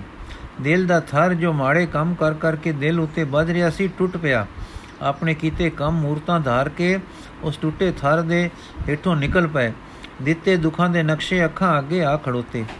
ਸਰੀਰ ਨੇ ਇੱਕ ਝੰਜੂਣਾ ਖਾਦਾ ਨੈਣ ਗੁਰੂ ਜੀ ਦੇ ਨੈਣਾ ਵੱਲ ਤੱਕਦੇ ਹੇਠਾਂ ਨੂੰ ਝੁੱਕੇ ਤੇ ਕਦਮਾਂ ਤੇ ਜਾ ਟਿੱਕੇ। ਸਿਕਦਾਰ ਪਠਾਨ ਨੂੰ ਫਿਰ ਕੰਮ ਬਾਜਿਆ ਆਇਆ ਤੇ ਸ਼ੀਰ ਝੁਕਿਆ ਤੇ ਬੇਵਸੇ ਕੋਰਨਿਸ਼ ਹੋ ਗਈ। ਸ੍ਰੀ ਗੁਰੂ ਜੀ, ਆਪਾ ਸੰਭਾਲ ਭਾਈ, ਅਜੇ ਵੇਲਾ ਹੈ। ਜੇ ਹੋਸ਼ ਕਰੇ ਤਾਂ। ਹਾਂ, ਪਰਜਾ ਦੀ ਕੁਰਲਾਟ ਪੈ ਰਹੀ ਹੈ। ਤੇ ਪੈਣੀ ਹੈ, ਉਹ ਸਾਰੀ ਬਚ ਸਕਦੀ ਹੈ। ਪਠਾਨ, ਹੀ ਅੱਲਾ ਵਾਲੇ, ਅਸਾਂ ਤਾਂ ਜਾਣਿਆ ਸੀ ਕਿ ਰਾਜ ਬਹਿਸ਼ਤ ਹੈ, ਪਰ ਆਪਨੇ ਕੁਝ ਹੋਰ ਦਿਖਾ ਦਿੱਤਾ ਹੈ। ਅਸੀਂ ਇੱਕ ਪਾਸੇ ਰਾਜ ਕਰਦੇ ਸਾਂ, ਦੂਜੇ ਪਾਸੇ ਇਹਨਾਂ ਵਿਦਿਆ ਵਾਲੇ ਆਲਮਾਂ ਦੀ ਸੋਭਤ ਕਰਦੇ ਤੇ ਨਮਾਜ਼ਾਂ ਪੜ੍ਹਦੇ ਸਮਝਦੇ ਸਾਂ ਕਿ ਬੁਰੇ ਕਰਮ ਨਿਬੜਦੇ ਜਾਂਦੇ ਹਨ। ਤੁਸੀਂ ਆਖਦੇ ਹੋ ਕਿ ਮਾੜੇ ਕਰਮ ਮਾੜੇ ਹਨ ਤੇ ਅੱਗੇ ਜਾ ਕੇ ਧੱਕੇ ਦੇਣਗੇ। ਸ੍ਰੀ ਗੁਰੂ ਜੀ ਮਾੜੇ ਕਰਮੀ, ਇੱਥੇ ਉੱਥੇ ਸਭ ਦਾ ਧੱਕੇ ਤੇ ਧੱਕੇ ਧੋੜੇ ਤਾਂ ਇਹੋ ਹਨ, ਜਿਵੇਂ ਵਿਉ ਦੇ ਬੀਜ ਤੋਂ ਵਿਉ ਦਾ ਬੂਟਾ ਉਗਦਾ ਹੈ। ਜੇ ਭਾਈ ਤੂੰ ਇੱਥੇ ਮਸਲੇ ਪੜਦਾ ਸੁਣਦਾ ਹੈ, ਤੇ ਸ਼ਹਿਰ ਜਾ ਕੇ ਲੋਕਾਂ ਨਾਲ ਧਰੋ ਕਰਦਾ ਹੈ ਤੇ ਪੀੜਾ ਦਿੰਦਾ ਹੈ, ਤੇ ਪੀੜਾ ਬੀਜ ਕੇ ਤੇਰੇ ਲਈ ਪੀੜਾ ਹੀ ਉਗਣੀਆਂ, ਉਗਣਗੀਆਂ। ਇੱਥੇ ਲੋਕਾਂ ਦੇ ਦਿਲਾਂ ਦੇ ਸਾੜ ਇਕੱਠੇ ਹੋ ਕੇ ਕਿਸੇ ਦਿਨ ਤੈਨੂੰ ਰਾਜ ਤੋਂ ਡੇਕ ਦੇਣਗੇ। ਅੱਗੇ ਤੇਰੇ ਆਤਮਾ ਦੇ ਅੱਗੇ ਕੀਤੇ ਕਰਮ ਪੀੜਾ ਹੀ ਲਿਆਉਣਗੇ। ਪਠਾਨ ਰਾਜ ਤਾਂ ਫਿਰ ਬੁਰਾ ਕੰਮ ਹੈ। ਸ੍ਰੀ ਗੁਰੂ ਜੀ, ਹਾਂ ਭਾਈ ਰਾਜ ਮਾਲ ਰੂਪ ਜਾਤ ਤੇ ਜੋਬਨ, ਇਹ ਪੰਜ ਠੱਗ ਹਨ। ਰਾਜੇ ਨੂੰ ਰਾਜ ਦਾ ਮਦ ਹੋਸ਼ ਵਿੱਚ ਨਹੀਂ ਰਹਿਣ ਦਿੰਦਾ। ਇਸ ਦੇ ਜ਼ੋਰ ਉਹ ਬਫਾਉਂਦਾ ਹੈ, ਵਧੀਕੀਆਂ ਤੇ ਪਾ ਕਰਦਾ ਹੈ। ਉਸ ਦਾ ਧਰਮ ਸੀ ਨਿਆਂ ਕਰਨਾ, ਪਰਜਾ ਨੂੰ ਪਾਲਣਾ, ਪਰਜਾ ਨੂੰ ਸੁਖੀ ਰੱਖਣਾ, ਪਰਜਾ ਦੀ ਰਾਖੀ ਦਾ ਦੁੱਖ ਆਪਣੇ ਸਿਰ ਲੈਣਾ, ਪਰ ਉਹ ਰਾਜ ਨੂੰ ਐਸਾ, ਐਸ ਦਾ ਸਾਧਨ ਬਣਾਉਂਦਾ ਹੈ ਤੇ ਐਸ਼ਾ ਲਈ ਵਾਫਰ ਧਨ ਲੋੜੀਏ, ਧਨ ਲਈ ਜ਼ੋਰ ਜ਼ੁਲਮ ਕਰਦਾ ਹੈ। ਇਉਂ ਰਾਜ ਇੱਕ ਠੱਗ ਬਣ ਜਾਂਦਾ ਹੈ, ਜਿਸ ਦੇ ਹੱਥੋਂ ਰਾਜੇ ਆਪਣਾ ਆਪ ਠਗਾ ਕੇ ਮੁੱਠੇ ਚਲੇ ਜਾਂਦੇ ਹਨ। ਇਸੇ ਤਰ੍ਹਾਂ ਜਿਨ੍ਹਾਂ ਪਾਸ ਰਾਜ ਨਹੀਂ, ਪਰ ਬਹੁਤ ਮਾਲ ਧਨ ਹੈ, ਉਹ ਇਸ ਦੇ ਹੰਕਾਰ ਵਿੱਚ ਵਫਾ ਉੱਠਦੇ ਹਨ। ਮਾਲ ਦਾ ਮਦ ਵੀ ਬੜਾ ਹੁੰਦਾ ਹੈ, ਕਿਉਂਕਿ ਮਾਲ ਧਨ ਇੱਕ ਤਾਕਤ ਹੈ, ਜੋ ਜਗਤ ਦੇ ਸੁੱਖ ਤੇ ਬੰਦਿਆਂ ਨੂੰ ਖਰੀਦ ਲੈਂਦਾ ਹੈ। ਜਿਸ ਪਾਸ ਵਾਫਰ ਧਨ ਸੀ, ਚਾਹੀਦਾ ਸੀ, ਉਹ ਜੁਗਤ ਵਰਤਦਾ, ਬਹੁਤੇ ਹੋਣ ਦੀ ਬਹੁਤੀ ਜ਼ਿੰਮੇਵਾਰੀ ਪ੍ਰਤੀਤ ਕਰਦਾ ਤੇ ਉਸ ਨੂੰ ਮਨੁੱਖਾਂ ਦੀ ਪੀੜਾ ਹਰਨ ਤੇ ਵਰਤਦਾ, ਤਦ ਉਸ ਦੀ ਹੋਸ਼ ਟਿਕਾਣੇ ਰਹਿੰਦੀ ਤੇ ਜਿਉਂ-ਜਿਉਂ ਭਲਾ ਕਰਦਾ, ਉਸ ਦੀ ਮਤ ਉਜਲ ਹੁੰਦੀ। ਤੇ ਉਹ ਰੱਬ ਦੇ ਨਾਮ ਵਿੱਚ ਉੱਚਾ ਹੁੰਦਾ। ਪਰ ਉਸ ਨੂੰ ਬੋਤੀ ਦਾ ਮਦ ਚੜਦਾ ਹੈ। ਕੱਚੇ ਕੁਸ਼ਾਮਦੀ ਆ ਕੇ ਉਸ ਦੇ ਮਨ ਨੂੰ ਵਧਾਉਂਦੇ ਹਨ ਤੇ ਉਸ ਦੇ ਧਨ ਦਾ ਲਾਭ ਆਪ ਲੈਣ ਲਈ ਉਸ ਨੂੰ ਮੰਦੇ ਕੰਮਾਂ ਵਿੱਚ ਪ੍ਰੇਰਦੇ ਹਨ। ਐ ਉਹ ਰਸਾਂ ਕਸਾਂ ਵਿੱਚ ਲੱਗ ਕੇ ਪਾਪੀ ਕਰਮਾਂ ਤੱਕ ਪਹੁੰਚ ਕੇ ਆਪਾ ਠਗਾ ਬੈਠਦਾ ਹੈ ਤੇ ਇੱਥੇ ਉੱਥੇ ਬਦਨਾਮੀ ਦੇ ਦੁੱਖ ਸਹਿੜਦਾ ਹੈ। ਇਸੇ ਤਰ੍ਹਾਂ ਕਈ ਬੰਦੇ ਜਾਤ ਵਿੱਚ ਉੱਚੇ ਹਨ, ਜਿਵੇਂ ਹਿੰਦੂਆਂ ਵਿੱਚ ਬ੍ਰਾਹਮਣ ਤੇ ਮੁਸਲਮਾਨਾਂ ਵਿੱਚ ਸੈਦ ਹਨ। ਇਹ ਲੋਕ ਇਸ ਜਾਤ ਦੇ ਅਭਿਮਾਨ ਵਿੱਚ ਆਕੜ ਆਕੜ ਟੁਰਦੇ ਹਨ। ਇਹ ਅਭਿਮਾਨ ਇਹਨਾਂ ਨੂੰ ਹਉਮੈ ਨਹੀਂ ਜਿੱਤਣ ਦਿੰਦਾ। ਆਪੋ ਆਪਣੇ ਸ਼ਾਸਤਰ ਪੜ੍ਹਦੇ ਸੁਣਦੇ, ਆਪਣੀ ਵੱਡਿਤ ਵਿੱਚ ਦੂਸਰਿਆਂ ਤੇ ਵਧੇਕੀਆਂ ਅਤੇ ਅਨਿਆਏ ਕਰ ਬੈਠਦੇ ਹਨ। ਫਿਰ ਰੂਪ ਹੈ ਤੇ ਜੋਬਨ ਰੂਪ ਦਾ ਵੀ ਅਭਿਮਾਨ ਹੁੰਦਾ ਹੈ, ਇਸ ਵਿੱਚ ਆ ਕੇ ਵੀ ਜੀਵ ਹਉਮੈ ਨੂੰ ਜਿਤਨੋ ਰਹਿ ਜਾਂਦਾ ਹੈ। ਦਿੱਤੀ ਤਾਂ ਦਾਤ ਸਾਈ ਨੇ ਸੀ, ਸੋ ਸੋਝੀ ਆਵੇ ਕਿ ਜਿਵੇਂ ਸਰੀਰ ਸੋਹਣਾ ਹੈ, ਉਹ ਜਿਹਾ ਮਨ ਸੋਹਣਾ ਹੋਵੇ। ਪਰ ਸਗੋਂ ਮਨੁੱਖ ਤੇ ਤ੍ਰੀਮਤਾ ਇਸ ਦੇ ਮੱਧ ਵਿੱਚ ਆ ਕੇ ਅਨੇਕਾਂ ਪਾਪਾਂ ਦੇ ਭਾਗੀ ਹੁੰਦੇ ਹਨ ਤੇ ਇਉਂ ਇਸ ਸੋਹਣੀ ਸ਼ੈ ਦੇ ਹੱਥੋਂ ਮਨੁੱਖਾ ਜਨਮ ਠਗਾ ਲੈ ਜਾਂਦੇ ਹਨ। ਪਠਾਨ ਇਹ ਦਾਤਾ, ਭਲਾ ਰੂਪ ਸੁੰਦਰਤਾ ਦਾ ਕੋਈ ਹੋਰ ਗੁਣ ਵੀ ਹੈ, ਇਹ ਤਾਂ ਹੁੰਦੀ ਹੀ ਭੋਗਾ ਨਵਿਤ ਹੈ। ਸ੍ਰੀ ਗੁਰੂ ਜੀ ਸੁੰਦਰਤਾ ਗੁਣ ਸਾਈਂ ਦਾ ਹੈ। ਉਹ ਸੁੰਦਰ ਹੈ, ਸਭ ਸੁੰਦਰਾਂ ਨਾਲੋਂ ਵਧੇਕ ਉਸਨੇ ਸੁੰਦਰਤਾ ਬਣਾਈ ਹੈ, ਜੋ ਜਗਤ ਦੇ ਮਨੁੱਖਾਂ, ਤ੍ਰਿਮਤਾਂ, ਜੰਤੂਆਂ, ਪੰਖੀਆਂ, ਫੁੱਲਾਂ, ਫਲਾਂ, ਬੂਟਿਆਂ, ਨਦੀਆਂ, ਸ਼ਰਾਂ, ਸਮੁੰਦਰਾਂ, ਪਹਾੜਾਂ, ਬਰਫਾਂ, ਝਰਨਿਆਂ ਵਿੱਚੋਂ ਪਈ ਛਾਲਾ ਮਾਰ-ਮਾਰ ਸਾਡੇ ਮਨਾਂ ਨੂੰ ਮੋਹੰਦੀ ਹੈ। ਚੰਦ, ਸੂਰਜ, ਤਾਰੇ, ਨਛੱਤਰ, ਅਸਮਾਨ, ਪੌਣ, ਪਾਣੀ, ਸਾਰਿਆਂ ਵਿੱਚੋਂ ਸੁੰਦਰਤਾ ਮੀਂਹ ਵਾਂਗੂ ਛੈਬਰਾ ਲਾਉਂਦੀ ਹੈ। ਮਨੁੱਖ ਨੇ ਸੁੰਦਰਤਾ ਨੂੰ ਸਮਝਣੋਂ ਮਨ ਮੋੜ ਲਿਆ ਹੈ। ਵਿਕਾਰਾਂ ਵੱਲ ਤੇ ਪ੍ਰਾਪਤ ਸੁੰਦਰਤਾ ਨੂੰ ਵਿਕਾਰਾਂ ਦੇ ਵਿੱਚ ਵਰਤਣ ਵਿੱਚ। ਸੁੰਦਰਤਾ ਤਾਂ ਸਾਡੇ ਮਨ ਨੂੰ ਸੁੰਦਰਤਾ ਦੇ ਭਾਵ ਵਿੱਚ ਮੋਹਦੀ ਹੈ ਤੇ ਸਾਨੂੰ ਸਾਡੇ ਆਪਣੇ ਆਪ ਵਿੱਚ ਲੀਨ ਕਰਨ ਨੂੰ ਕਰਦੀ ਹੈ। ਪਾਸੀ ਸੁੰਦਰਤਾ ਤੱਕ ਕੇ ਸੁੰਦਰਾਂ ਨੂੰ ਜਫੇ ਮਾਰਦੇ ਹਾਂ। ਜਦੋਂ ਸੁੰਦਰਾਂ ਲਈ ਸਾਡੇ ਅੰਦਰ ਤ੍ਰਿਸ਼ਨਾ ਉੱਠੇ, ਤਾਂ ਅਸੀਂ ਉਸ ਨੂੰ ਲੈਣ ਦੇ ਤਰਦਦ ਵਿੱਚ ਪੈ ਜਾਈਏ, ਤਾਂ ਉਹ ਤ੍ਰਿਸ਼ਨਾ ਨਾਲ ਵਲੂੰਦਰੀ ਜਾਂਦੀ ਹੈ। ਸੋ ਸੁੰਦਰਤਾ ਦਾ ਦੂਸਰਾ ਵਰਤਾਓ ਇਹ ਹੈ ਕਿ ਜਦੋਂ ਆਪਣਾ ਮੋਹਨਹਾਰ ਅਸਰ ਸਾਡੇ ਮਨ ਉੱਤੇ ਪਾਵੇ, ਤਾਂ ਉਸ ਵਿੱਚ ਲੀਨ ਹੋ ਜਾਈਏ। ਜੋ ਅਸਰ ਮੋਹ ਜਾਣ ਦਾ ਜਾਂ ਆਪੇ ਵਿੱਚ ਵਿਮੋਹਿਤ ਹੋ ਜਾਣ ਦਾ ਸਾਡੇ ਉੱਤੇ ਪਿਆ ਹੈ, ਉਹ ਸਾਨੂੰ ਅੰਦਰ ਸਾਡੇ ਆਪੇ ਵਿੱਚ ਸੁੱਟ ਰਿਹਾ ਹੈ। ਸੋ ਉਸ ਵੇਲੇ ਆਪੇ ਵਿੱਚ ਟਿਕ ਜਾਈਏ। ਇਸ ਤਰ੍ਹਾਂ ਸੁੰਦਰਤਾ ਦਾ ਅਸਰ ਸਾਨੂੰ ਅੰਦਰ ਆਪੇ ਵਿੱਚ ਇਕਾਗਰ ਕਰਦਾ ਹੈ। ਜੇ ਹੁਣ ਅਸੀਂ ਸਤਸੰਗੀ ਹੋਵੀਏ, ਤਾਂ ਸਾਨੂੰ ਸੁਮਤ ਮਿਲਦੀ ਹੈ ਕਿ ਸਾਰੀ ਸੁੰਦਰਤਾ ਸਾਈਂ ਦਾ ਪ੍ਰਕਾਸ਼ ਹੈ। ਇਹ ਉਸ ਕਾਦਰ ਨੇ ਕੁਦਰਤ ਵਿੱਚ ਆਪਣੇ ਜਲਵੇ ਦਾ ਇੱਕ ਪ੍ਰਤੋ ਦਿੱਤਾ ਹੈ। ਸੋ ਇਹ ਉਸ ਤੋਂ ਆਉਂਦੀ ਹੈ, ਇਉਂ ਦੀ ਸੁਮਤ ਹੇਠ ਜੋ ਸੁੰਦਰਤਾ ਦੇ ਝਲਕੇ ਵੇਲੇ ਆਪਣੇ ਆਪ ਵਿੱਚ ਜੁੜਦੇ ਹਨ, ਉਹ ਸਾਈਂ ਵਿੱਚ ਟਿਕਾਉ ਪਾਉਂਦੇ ਹਨ। ਇਸ ਨੂੰ, ਹੈ ਖਾਨ, ਅਸੀਂ ਵਿਸਮਾਦ ਆਖਦੇ ਹਾਂ। ਕੁਦਰਤ ਵਿੱਚ ਰੱਖੀ ਹੋਈ ਕਾਦਰ ਦੀ ਸੁੰਦਰਤਾ ਦਾ ਕੰਮ ਹੈ, ਸਾਨੂੰ ਸੋਚ ਮੰਡਲ ਜਾਂ ਫੁਰਨੇ ਦੇ ਮੰਡਲ ਵਿੱਚੋਂ ਕੱਢ ਕੇ ਸਾਡੇ ਆਪੇ ਵਿੱਚ ਸਿੱਟਣਾ, ਸਿਫਤ ਸਲਾਹ ਦੀ ਰੰਗਣ ਅੰਦਰ ਫੇਰ ਦੇਣੀ ਤੇ ਸਾਈਂ ਵੀ ਛੋ ਲਾ ਦੇਣੀ। ਇਹ ਵਿਸਮਾਦ ਹੈ ਖਾਨਾ। ਵਿਸਮਾਦ, ਕੁਦਰਤ ਦੀ ਹਰ ਸ਼ੈ ਵਿਸਮਾਦ ਲਾਉਂਦੀ ਹੈ। ਪਰ ਇਨਸਾਨ ਤ੍ਰਿਸ਼ਨਾਲੂ ਤੇ ਸਥੂਲ ਰਸਾਂ ਦਾ ਭੋਗੀ ਹੋ ਰਿਹਾ ਹੈ। ਇਸ ਕਰਕੇ ਵਿਸਮਾਦ ਦੇ ਰਸ ਤੋਂ ਵਾਂਝਿਆ ਹੋ ਰਿਹਾ ਹੈ। ਇਨਸਾਨ ਹੁਣ ਵਿਸ਼ੇ ਰਸਾਂ ਵਿੱਚ ਆਪਾ ਲੁਟਾ ਰਿਹਾ ਹੈ। ਵਿਸਮਾਦ ਰਸ ਵਿੱਚ ਆ ਕੇ ਆਪੇ ਨੂੰ ਇਕੱਠਿਆਂ ਤੇ ਬਲਵਾਨ ਨਹੀਂ ਬਣਾ ਰਿਹਾ। ਕੁਦਰਤ ਨਾਲ ਮੇਲ ਖਾ ਕੇ ਕਾਦਰ ਨਾਲ ਸਾਂਝੀਵਾਲ ਨਹੀਂ ਹੋ ਰਿਹਾ। ਪਰ ਸੁੰਦਰਾਂ ਨੂੰ ਲੈ ਲੈਣ ਦੀ ਤ੍ਰਿਸ਼ਨਾ ਨਾਲ ਜੱਫੇ ਮਾਰਦਾ ਦਿਸਨਹਾਰ ਨੂੰ ਚੰਬੜ ਰਿਹਾ ਹੈ, ਦ੍ਰਿਸ਼ਟਾ ਨਾਲੋਂ ਟੁੱਟ ਰਿਹਾ ਹੈ। ਦ੍ਰਿਸ਼ਟਾ ਨਾਲੋਂ ਟੁੱਟ ਰਿਹਾ ਹੈ। ਪਠਾਨ, ਇਹ ਅਜੀਬ ਹੈ, ਸੁੰਦਰਤਾ ਦੀ ਤਸ਼ਹੀਰ ਹੈ। ਹਾਂ, ਠੀਕ ਹੈ ਠੀਕ ਹੈ ਹੈ, ਪਰ ਹੈ ਦਾਤਾ, ਕਿ ਕੁਦਰਤ ਦੀ ਹਰ ਸ਼ੈ ਵਿੱਚ ਸੁੰਦਰਤਾ ਤੇ ਹਰ ਸੁੰਦਰਤਾ ਵਿੱਚ ਇੱਕ ਤਸਵੀਰ ਹੈ? ਸ੍ਰੀ ਗੁਰੂ ਜੀ ਵਿਸਮਾਦ ਵਿਸਮਾਦ ਕਹਿੰਦੇ, ਸੁਰ ਵਿੱਚ ਧੀਮੇ ਹੁੰਦੇ ਜਾਂਦੇ ਸਨ, ਨੈਣ ਜੁੜਦੇ ਸਨ ਜੁੜਦੇ ਜਾਂਦੇ ਸਨ ਇਹ ਹੁੰਦੇ ਆਪ ਜੁੜ ਗਏ, ਅਡੋਲ ਚੁੱਪ ਹੋ ਗਏ। ਮਰਦਾਨਾ ਮਰਮੀ ਮਿੱਤਰ ਸ੍ਰੀ ਗੁਰੂ ਜੀ ਦੇ ਰੰਗਾਂ ਤੋਂ ਮਨੋਵੇਗਾਂ ਤੋਂ ਜਾਣੂ ਸੀ। ਉਸ ਦੇ ਸਿਆਣੇ ਤੇ ਸੁੱਤੇ ਸਿਆਣੇ ਹੋ ਚੁੱਕੇ ਰੱਬ ਹੱਥ ਰਬਾਬ ਤੇ ਜਾ ਪਹੁੰਚੇ ਤੇ ਲਗੀਆਂ ਟੁੰਕਰਾਂ, ਟੁਕਾਰਾਂ ਵੱਜਣ। ਗੁਰੂ ਕੇ ਪਿਆਰੇ ਰਾਗ ਆਸਾ ਦੀ ਸੁਰ ਵੱਜ ਗਈ। ਮਿੱਠੇ ਪਿਆਰੇ ਤੇ ਸੁੰਦਰਤਾ ਵਾਲੇ ਗਲੇ ਮਰਦਾਨੇ ਦੇ ਰਸੀਲੇ ਗਲੇ ਨੇ ਉਚਾਰ ਕੀਤਾ। ਵਿਸਮਾਦ ਨਾਦ, ਵਿਸਮਾਦ ਵੇਦ, ਵਿਸਮਾਦ ਜੀ ਵਿਸਮਾਦ ਵੇਦ ਵਿਸਮਾਦ ਰੂਪ, ਵਿਸਮਾਦ ਰੰਗ, ਵਿਸਮਾਦ ਨਾਗੇ ਫਿਰੈ ਜਨ। ਵਿਸਮਾਦ ਪੌਣ, ਵਿਸਮਾਦ ਪਾਣੀ, ਵਿਸਮਾਦ ਅਗਨੀ ਵਿਖੇੜੈ ਵਿਡਾਣੀ। ਵਿਸਮਾਦ ਧਰਤੀ, ਵਿਸਮਾਦ ਖਾਣੀ, ਵਿਸਮਾਦ ਸਾਧ ਲਗੈ ਪ੍ਰਾਣੀ। ਵਿਸਮਾਦ ਸੰਜੋਗ, ਵਿਸਮਾਦ ਵਿਜੋਗ, ਵਿਸਮਾਦ ਭੁਖ, ਵਿਸਮਾਦ ਭੋਗ। ਵਿਸਮਾਦ ਸਿਫਤ ਵਿਸਮਾਦ ਸਾਲਾ, ਵਿਸਮਾਦ ਉਜੜ ਵਿਸਮਾਦ ਰਹਾ। ਵਿਸਮਾਦ ਨੇੜੇ, ਵਿਸਮਾਦ ਦੂਰ, ਵਿਸਮਾਦ ਦੇਖੈ ਹਾਜ਼ਰਾ ਹਜੂਰ।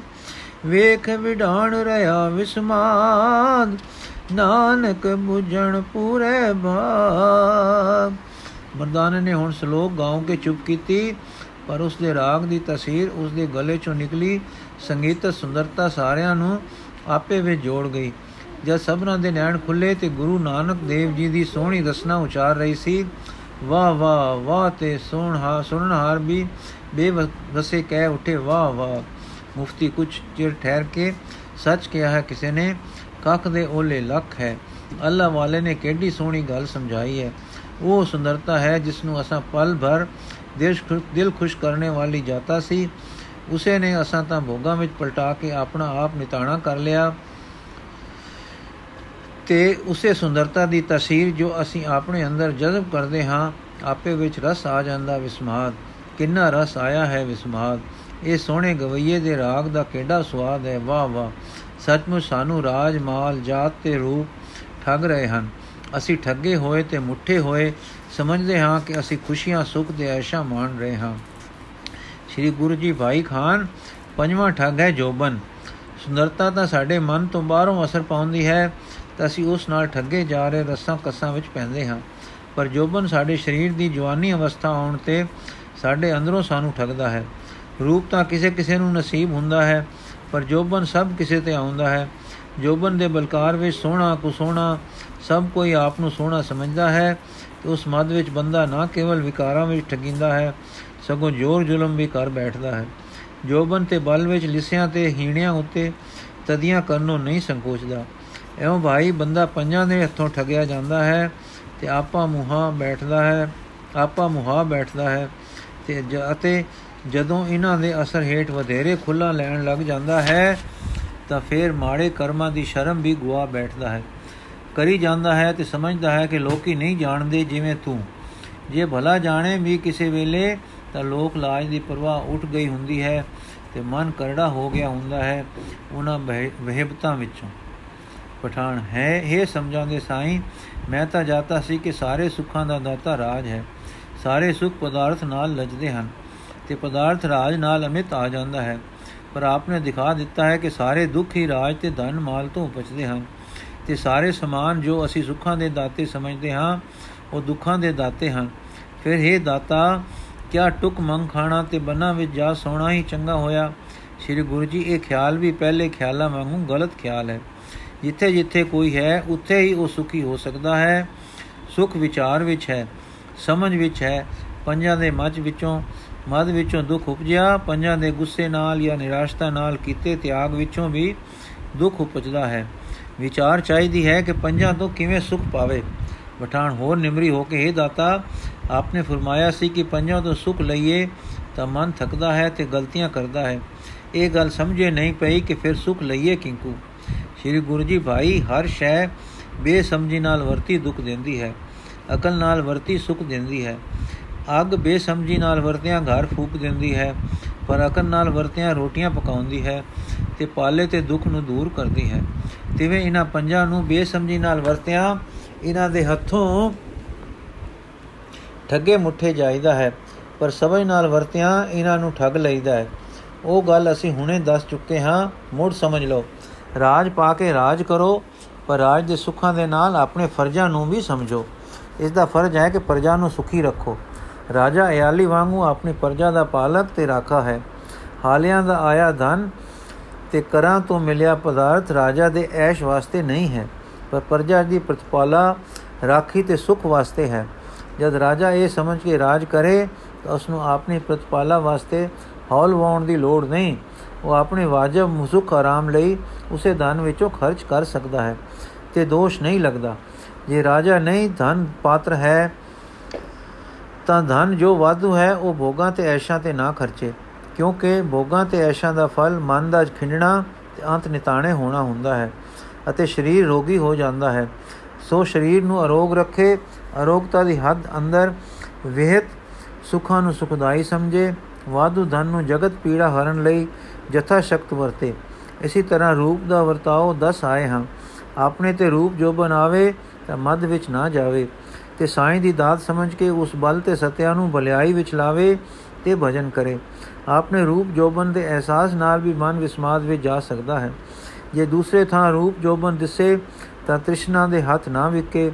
ਉਸ ਨੂੰ ਜਫਾ ਮਾਰ ਕੇ ਫਲੂ ਵਲੂਧਰਨ ਨਾ ਫਲ ਨਾ ਪਵੇ, ਸਗੋਂ ਉਸ ਤੋਂ ਤਸਵੀਰ ਲਵੇ, ਆਪੇ ਵਿੱਚ ਜੁੜਨ ਦੀ, ਜੁੜ ਕੇ ਮਨੋ ਸਤਿਆ ਨੂੰ ਬਲਵਾਨ ਕਰਨ ਦੀ ਤੇ ਵਿਸਮਾਦ ਦਾ ਰਸ ਮਾਣਨ ਦੀ। ਜੋ ਜੋ ਸਤਸੰਗ ਕਰਕੇ ਗੁਰਮੁਖ ਬਣਨਾ ਲੋਚਦੇ ਹਨ, ਉਹ ਵਿਚਾਰ ਨਾਲ ਹਰ ਸ਼ੈ ਦਾ ਯੋਗ ਵਰਤਾਓ ਕਰਦੇ ਹਨ ਤੇ ਕਿਸੇ ਅਸਰ ਨਾਲ ਆਪਾ ਨਹੀਂ ਠਗਾਉਂਦੇ। ਸਗੋਂ ਹਰ ਸ਼ੈ ਤੋਂ ਉੱਚੇ ਹੋਣ ਦਾ ਅਸਰ ਲੈਂਦੇ ਹਨ। ਇਉਂ ਉਹ ਇਹਨਾਂ ਪੰਜਾਂ ਨੂੰ ਠੱਗ ਲੈਂਦੇ ਹਨ। ਇਹਨਾਂ ਪੰਜਾਂ ਦੇ ਅਸਰ ਨਾਲ ਤ੍ਰਿਸ਼ਨਾ ਦੇ ਹੱਥ ਵਿਕਣਾ, ਵਿਕਾਰਾਂ ਵਿੱਚ ਪੈ ਜਾਣਾ ਤੇ ਇਉਂ ਆਪਾ ਮਝਾ ਦੇ ਲੈਣਾ ਇਹਨਾਂ ਤੋਂ ਠੱਗੇ ਜਾਣਾ ਹੈ, ਪਰ ਇਹਨਾਂ ਤੋਂ ਸਿਰਫ ਸਲਾਹ ਦਾ ਅਸਰ ਲੈਣਾ ਇਸਮਾਦ ਵਿੱਚ ਚੜ ਜਾਣਾ ਇਸਮਾਦ ਦਾ ਰਸ ਮਾਣਨਾ ਅਤੇ ਇਹਨਾਂ ਨਾਲ ਜਗਤ ਦਾ ਭਲਾ ਕਰਨਾ, ਇਹ ਹੈ ਇਹਨਾਂ ਨੂੰ ਠੱਗ ਲੈਣਾ। ਪਰ ਇਹ ਜਾਂਚ ਉੱਚੀ ਵਿਚਾਰ ਨਾਲ ਆਉਂਦੀ ਹੈ, ਇਸ ਵਿਚਾਰ ਦਾ ਦਾਤਾ ਗੁਰੂ ਹੈ। ਸੋ ਗੁਰੂ ਦੀ ਸ਼ਰਨ ਲੈ ਕੇ ਉਪਦੇਸ਼ ਪ੍ਰਾਪਤ ਕਰਕੇ ਉਸ ਤੇ ਅਮਲ ਕੀਤਿਆਂ ਇਹਨਾਂ ਨੂੰ ਠੱਗ ਲਈਦਾ ਹੈ। ਨਹੀਂ ਤਾਂ ਸ੍ਰਿਸ਼ਟੀ ਜਿਸ ਤਰ੍ਹਾਂ ਦੇ ਅਮਲ ਕਰਨੀ, ਕਰਤੂਤ ਤੋਂ ਵਿਉਣੀ ਠੱਗੀ ਹੋਈ ਮੁੱਠੀ ਜਾ ਰਹੀ ਹੈ। ਇਹ ਸੁਣ ਕੇ ਪਠਾਨ ਦਾ ਮਨ ਦਰਵ ਗਿਆ। ਨੈਣ ਭਰ ਆਏ ਤੇ ਅਥਰੂਆਂ ਤੇ ਡਿੱਗ ਰਹੇ। ਟੋਪਿਆਂ ਵਿੱਚ ਮਨ ਨੇ ਕਿਹਾ, ਇਹ ਦਾਤਾ ਕੋਈ ਸਾਈਂ ਦਾ ਪਿਆਰਾ ਤੇ ਕਲਿਆਣ ਲਈ ਆਇਆ ਹੈ, ਹੁਣ ਲਾਹਾ ਲੈ ਲੈ। ਸੁੱਤੇ ਦੀ ਜਾਗ ਖੁੱਲੀ। ਆ ਸੰਭਲ, ਜੋ ਮੌਤ ਫਿਰ ਸੌ ਜਾਵੇ। ਤਾਂ ਉਹ ਸਿਕਦਾਰ ਉਠਿਆ ਤੇ ਸ੍ਰੀ ਬਾਬਾ ਜੀ ਦੇ ਚਰਨਾਂ ਉੱਪਰ ਆਏ ਪਿਆ ਤੇ ਆਖਿਓ ਹੈ ਗਰੀਬ ਨਿਵਾਜ, ਮੇਰੇ ਗੁਨਾਹ ਮਾਫ ਕਰ।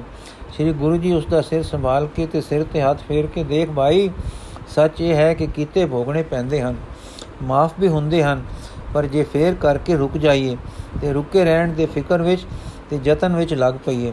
ਜਾਂ ਤੂੰ ਬਖਸ਼ਿਆ ਪਰ ਰਸਤੇ ਟੁਰ ਪੋ ਸਾਈਂ ਨੂੰ ਯਾਦ ਕਰ ਉਸ ਦੀ ਕੁਦਰਤ ਵਿੱਚ ਉਸ ਦਾ ਜਲਾਲ ਵੇਖ। ਆਪ ਨੂੰ ਉਸ ਦੀ ਹਜ਼ੂਰੀ ਵਿੱਚ ਤੋਰ ਖਲਕਤ ਨੂੰ ਉਸ ਦੀ ਸਮਝ ਤੇ ਆਪਣਾ ਧਰਮ ਸੇਵਾ ਸਮਝ, ਫਿਰ ਤੂੰ ਮਾਫ ਤੇ ਤੇਰੀ ਗਾਲ ਥਾਂ ਪੋਸੀ। ਪਠਾਨ, ਹੈ ਦਾਤਾ, ਚਿਰਾਂ ਦਾ ਮਾੜੇ ਕੰਮ ਵਿੱਚ ਲੱਗਾ ਹੋਇਆ ਹਾਂ। ਤੂੰ ਧਨ ਹੈ, ਤੇਰੀ ਮਿਹਰ ਧਨ ਹੈ, ਜੋ ਘਰ ਆ ਕੇ ਤਾਰਿਆ ਹੈ। ਪਰ ਹੈ ਦਾਤਾ, ਮੁੱਢਾਂ ਦੇ ਵਿਗੜੇ ਛੇਤੀ ਨਹੀਂ ਸੌਂਦੇ ਇੱਥੇ ਜੋ ਰਾਤ ਨੂੰ ਮਸਲੇਬਾਜੀ ਹੁੰਦੀ ਹੈ, ਉਸ ਤੋਂ ਮੈਨੂੰ ਇਤਨੀ ਸੋਚੀ ਤਾਂ ਹੈ ਕਿ ਸੱਚਮੁੱਚ ਭਲੇ ਹੋ ਜਾਣਾ, ਭਲਾਈ ਸੱਚਮੁੱਚ ਕਰਨੀ ਤੇ ਸੱਚਮੁੱਚ ਸਾਈਂ ਦਾ ਹੱਕ ਹੋ ਕੇ ਰਹਿਣਾ ਔਖੀਆਂ ਗੱਲਾਂ ਹਨ। ਕੁਝ ਦਿਨ ਦਾਤਾ ਮੇਰੇ ਕੋਲ ਰਹਿ ਪਵੋ ਤੇ ਮੈਂ ਤੇਰੇ ਵਿਸਮਾਦੀ ਨੈਣਾ ਦੀ ਨਿਗਾਹ ਨੂੰ ਅਗਵਾਨੀ ਹੇਠਾਂ ਤੁਰਾਂ, ਤੇਰੇ ਆਖੇ ਤੇ ਅਮਲ ਕਰਾਂ, ਜੇ ਭੁੱਲਾਂ ਤਾਂ ਤੂੰ ਰਾਹ ਪਾਵੇਂ, ਤਾਂ ਤਾਂ ਗੱਲ ਬਣ ਪਵੇਗੀ। ਨਹੀਂ ਤਾਂ ਮੈਨੂੰ ਆਪਣੇ ਵਿਗੜੇ ਹੋਏ ਮਨ ਉੱਪਰ ਭਰੋਸਾ ਨਹੀਂ। ਜਗਤ ਦੀ ਮਿਠਾਸ ਡਾਢੀ ਹੈ, ਪੱਕੇ ਹੋਏ ਸੁਭਾਅ ਬੜੇ ਕਸਵੇਂ ਜੰਜੀਰ ਹਨ। ਨਾਲੇ ਦਾਤਾ, ਮੈਨੂੰ ਮੁਰੀਦ ਕਰ, ਆਪ ਮੁਰਸ਼ਿਦ ਹੋ। ਮੇਰੇ ਪਹਿਲੇ ਸਤਸੰਗ ਦੇ ਸੰਬੰਧ ਦਿਖਾਵੇ ਵਾਲੇ ਹਨ।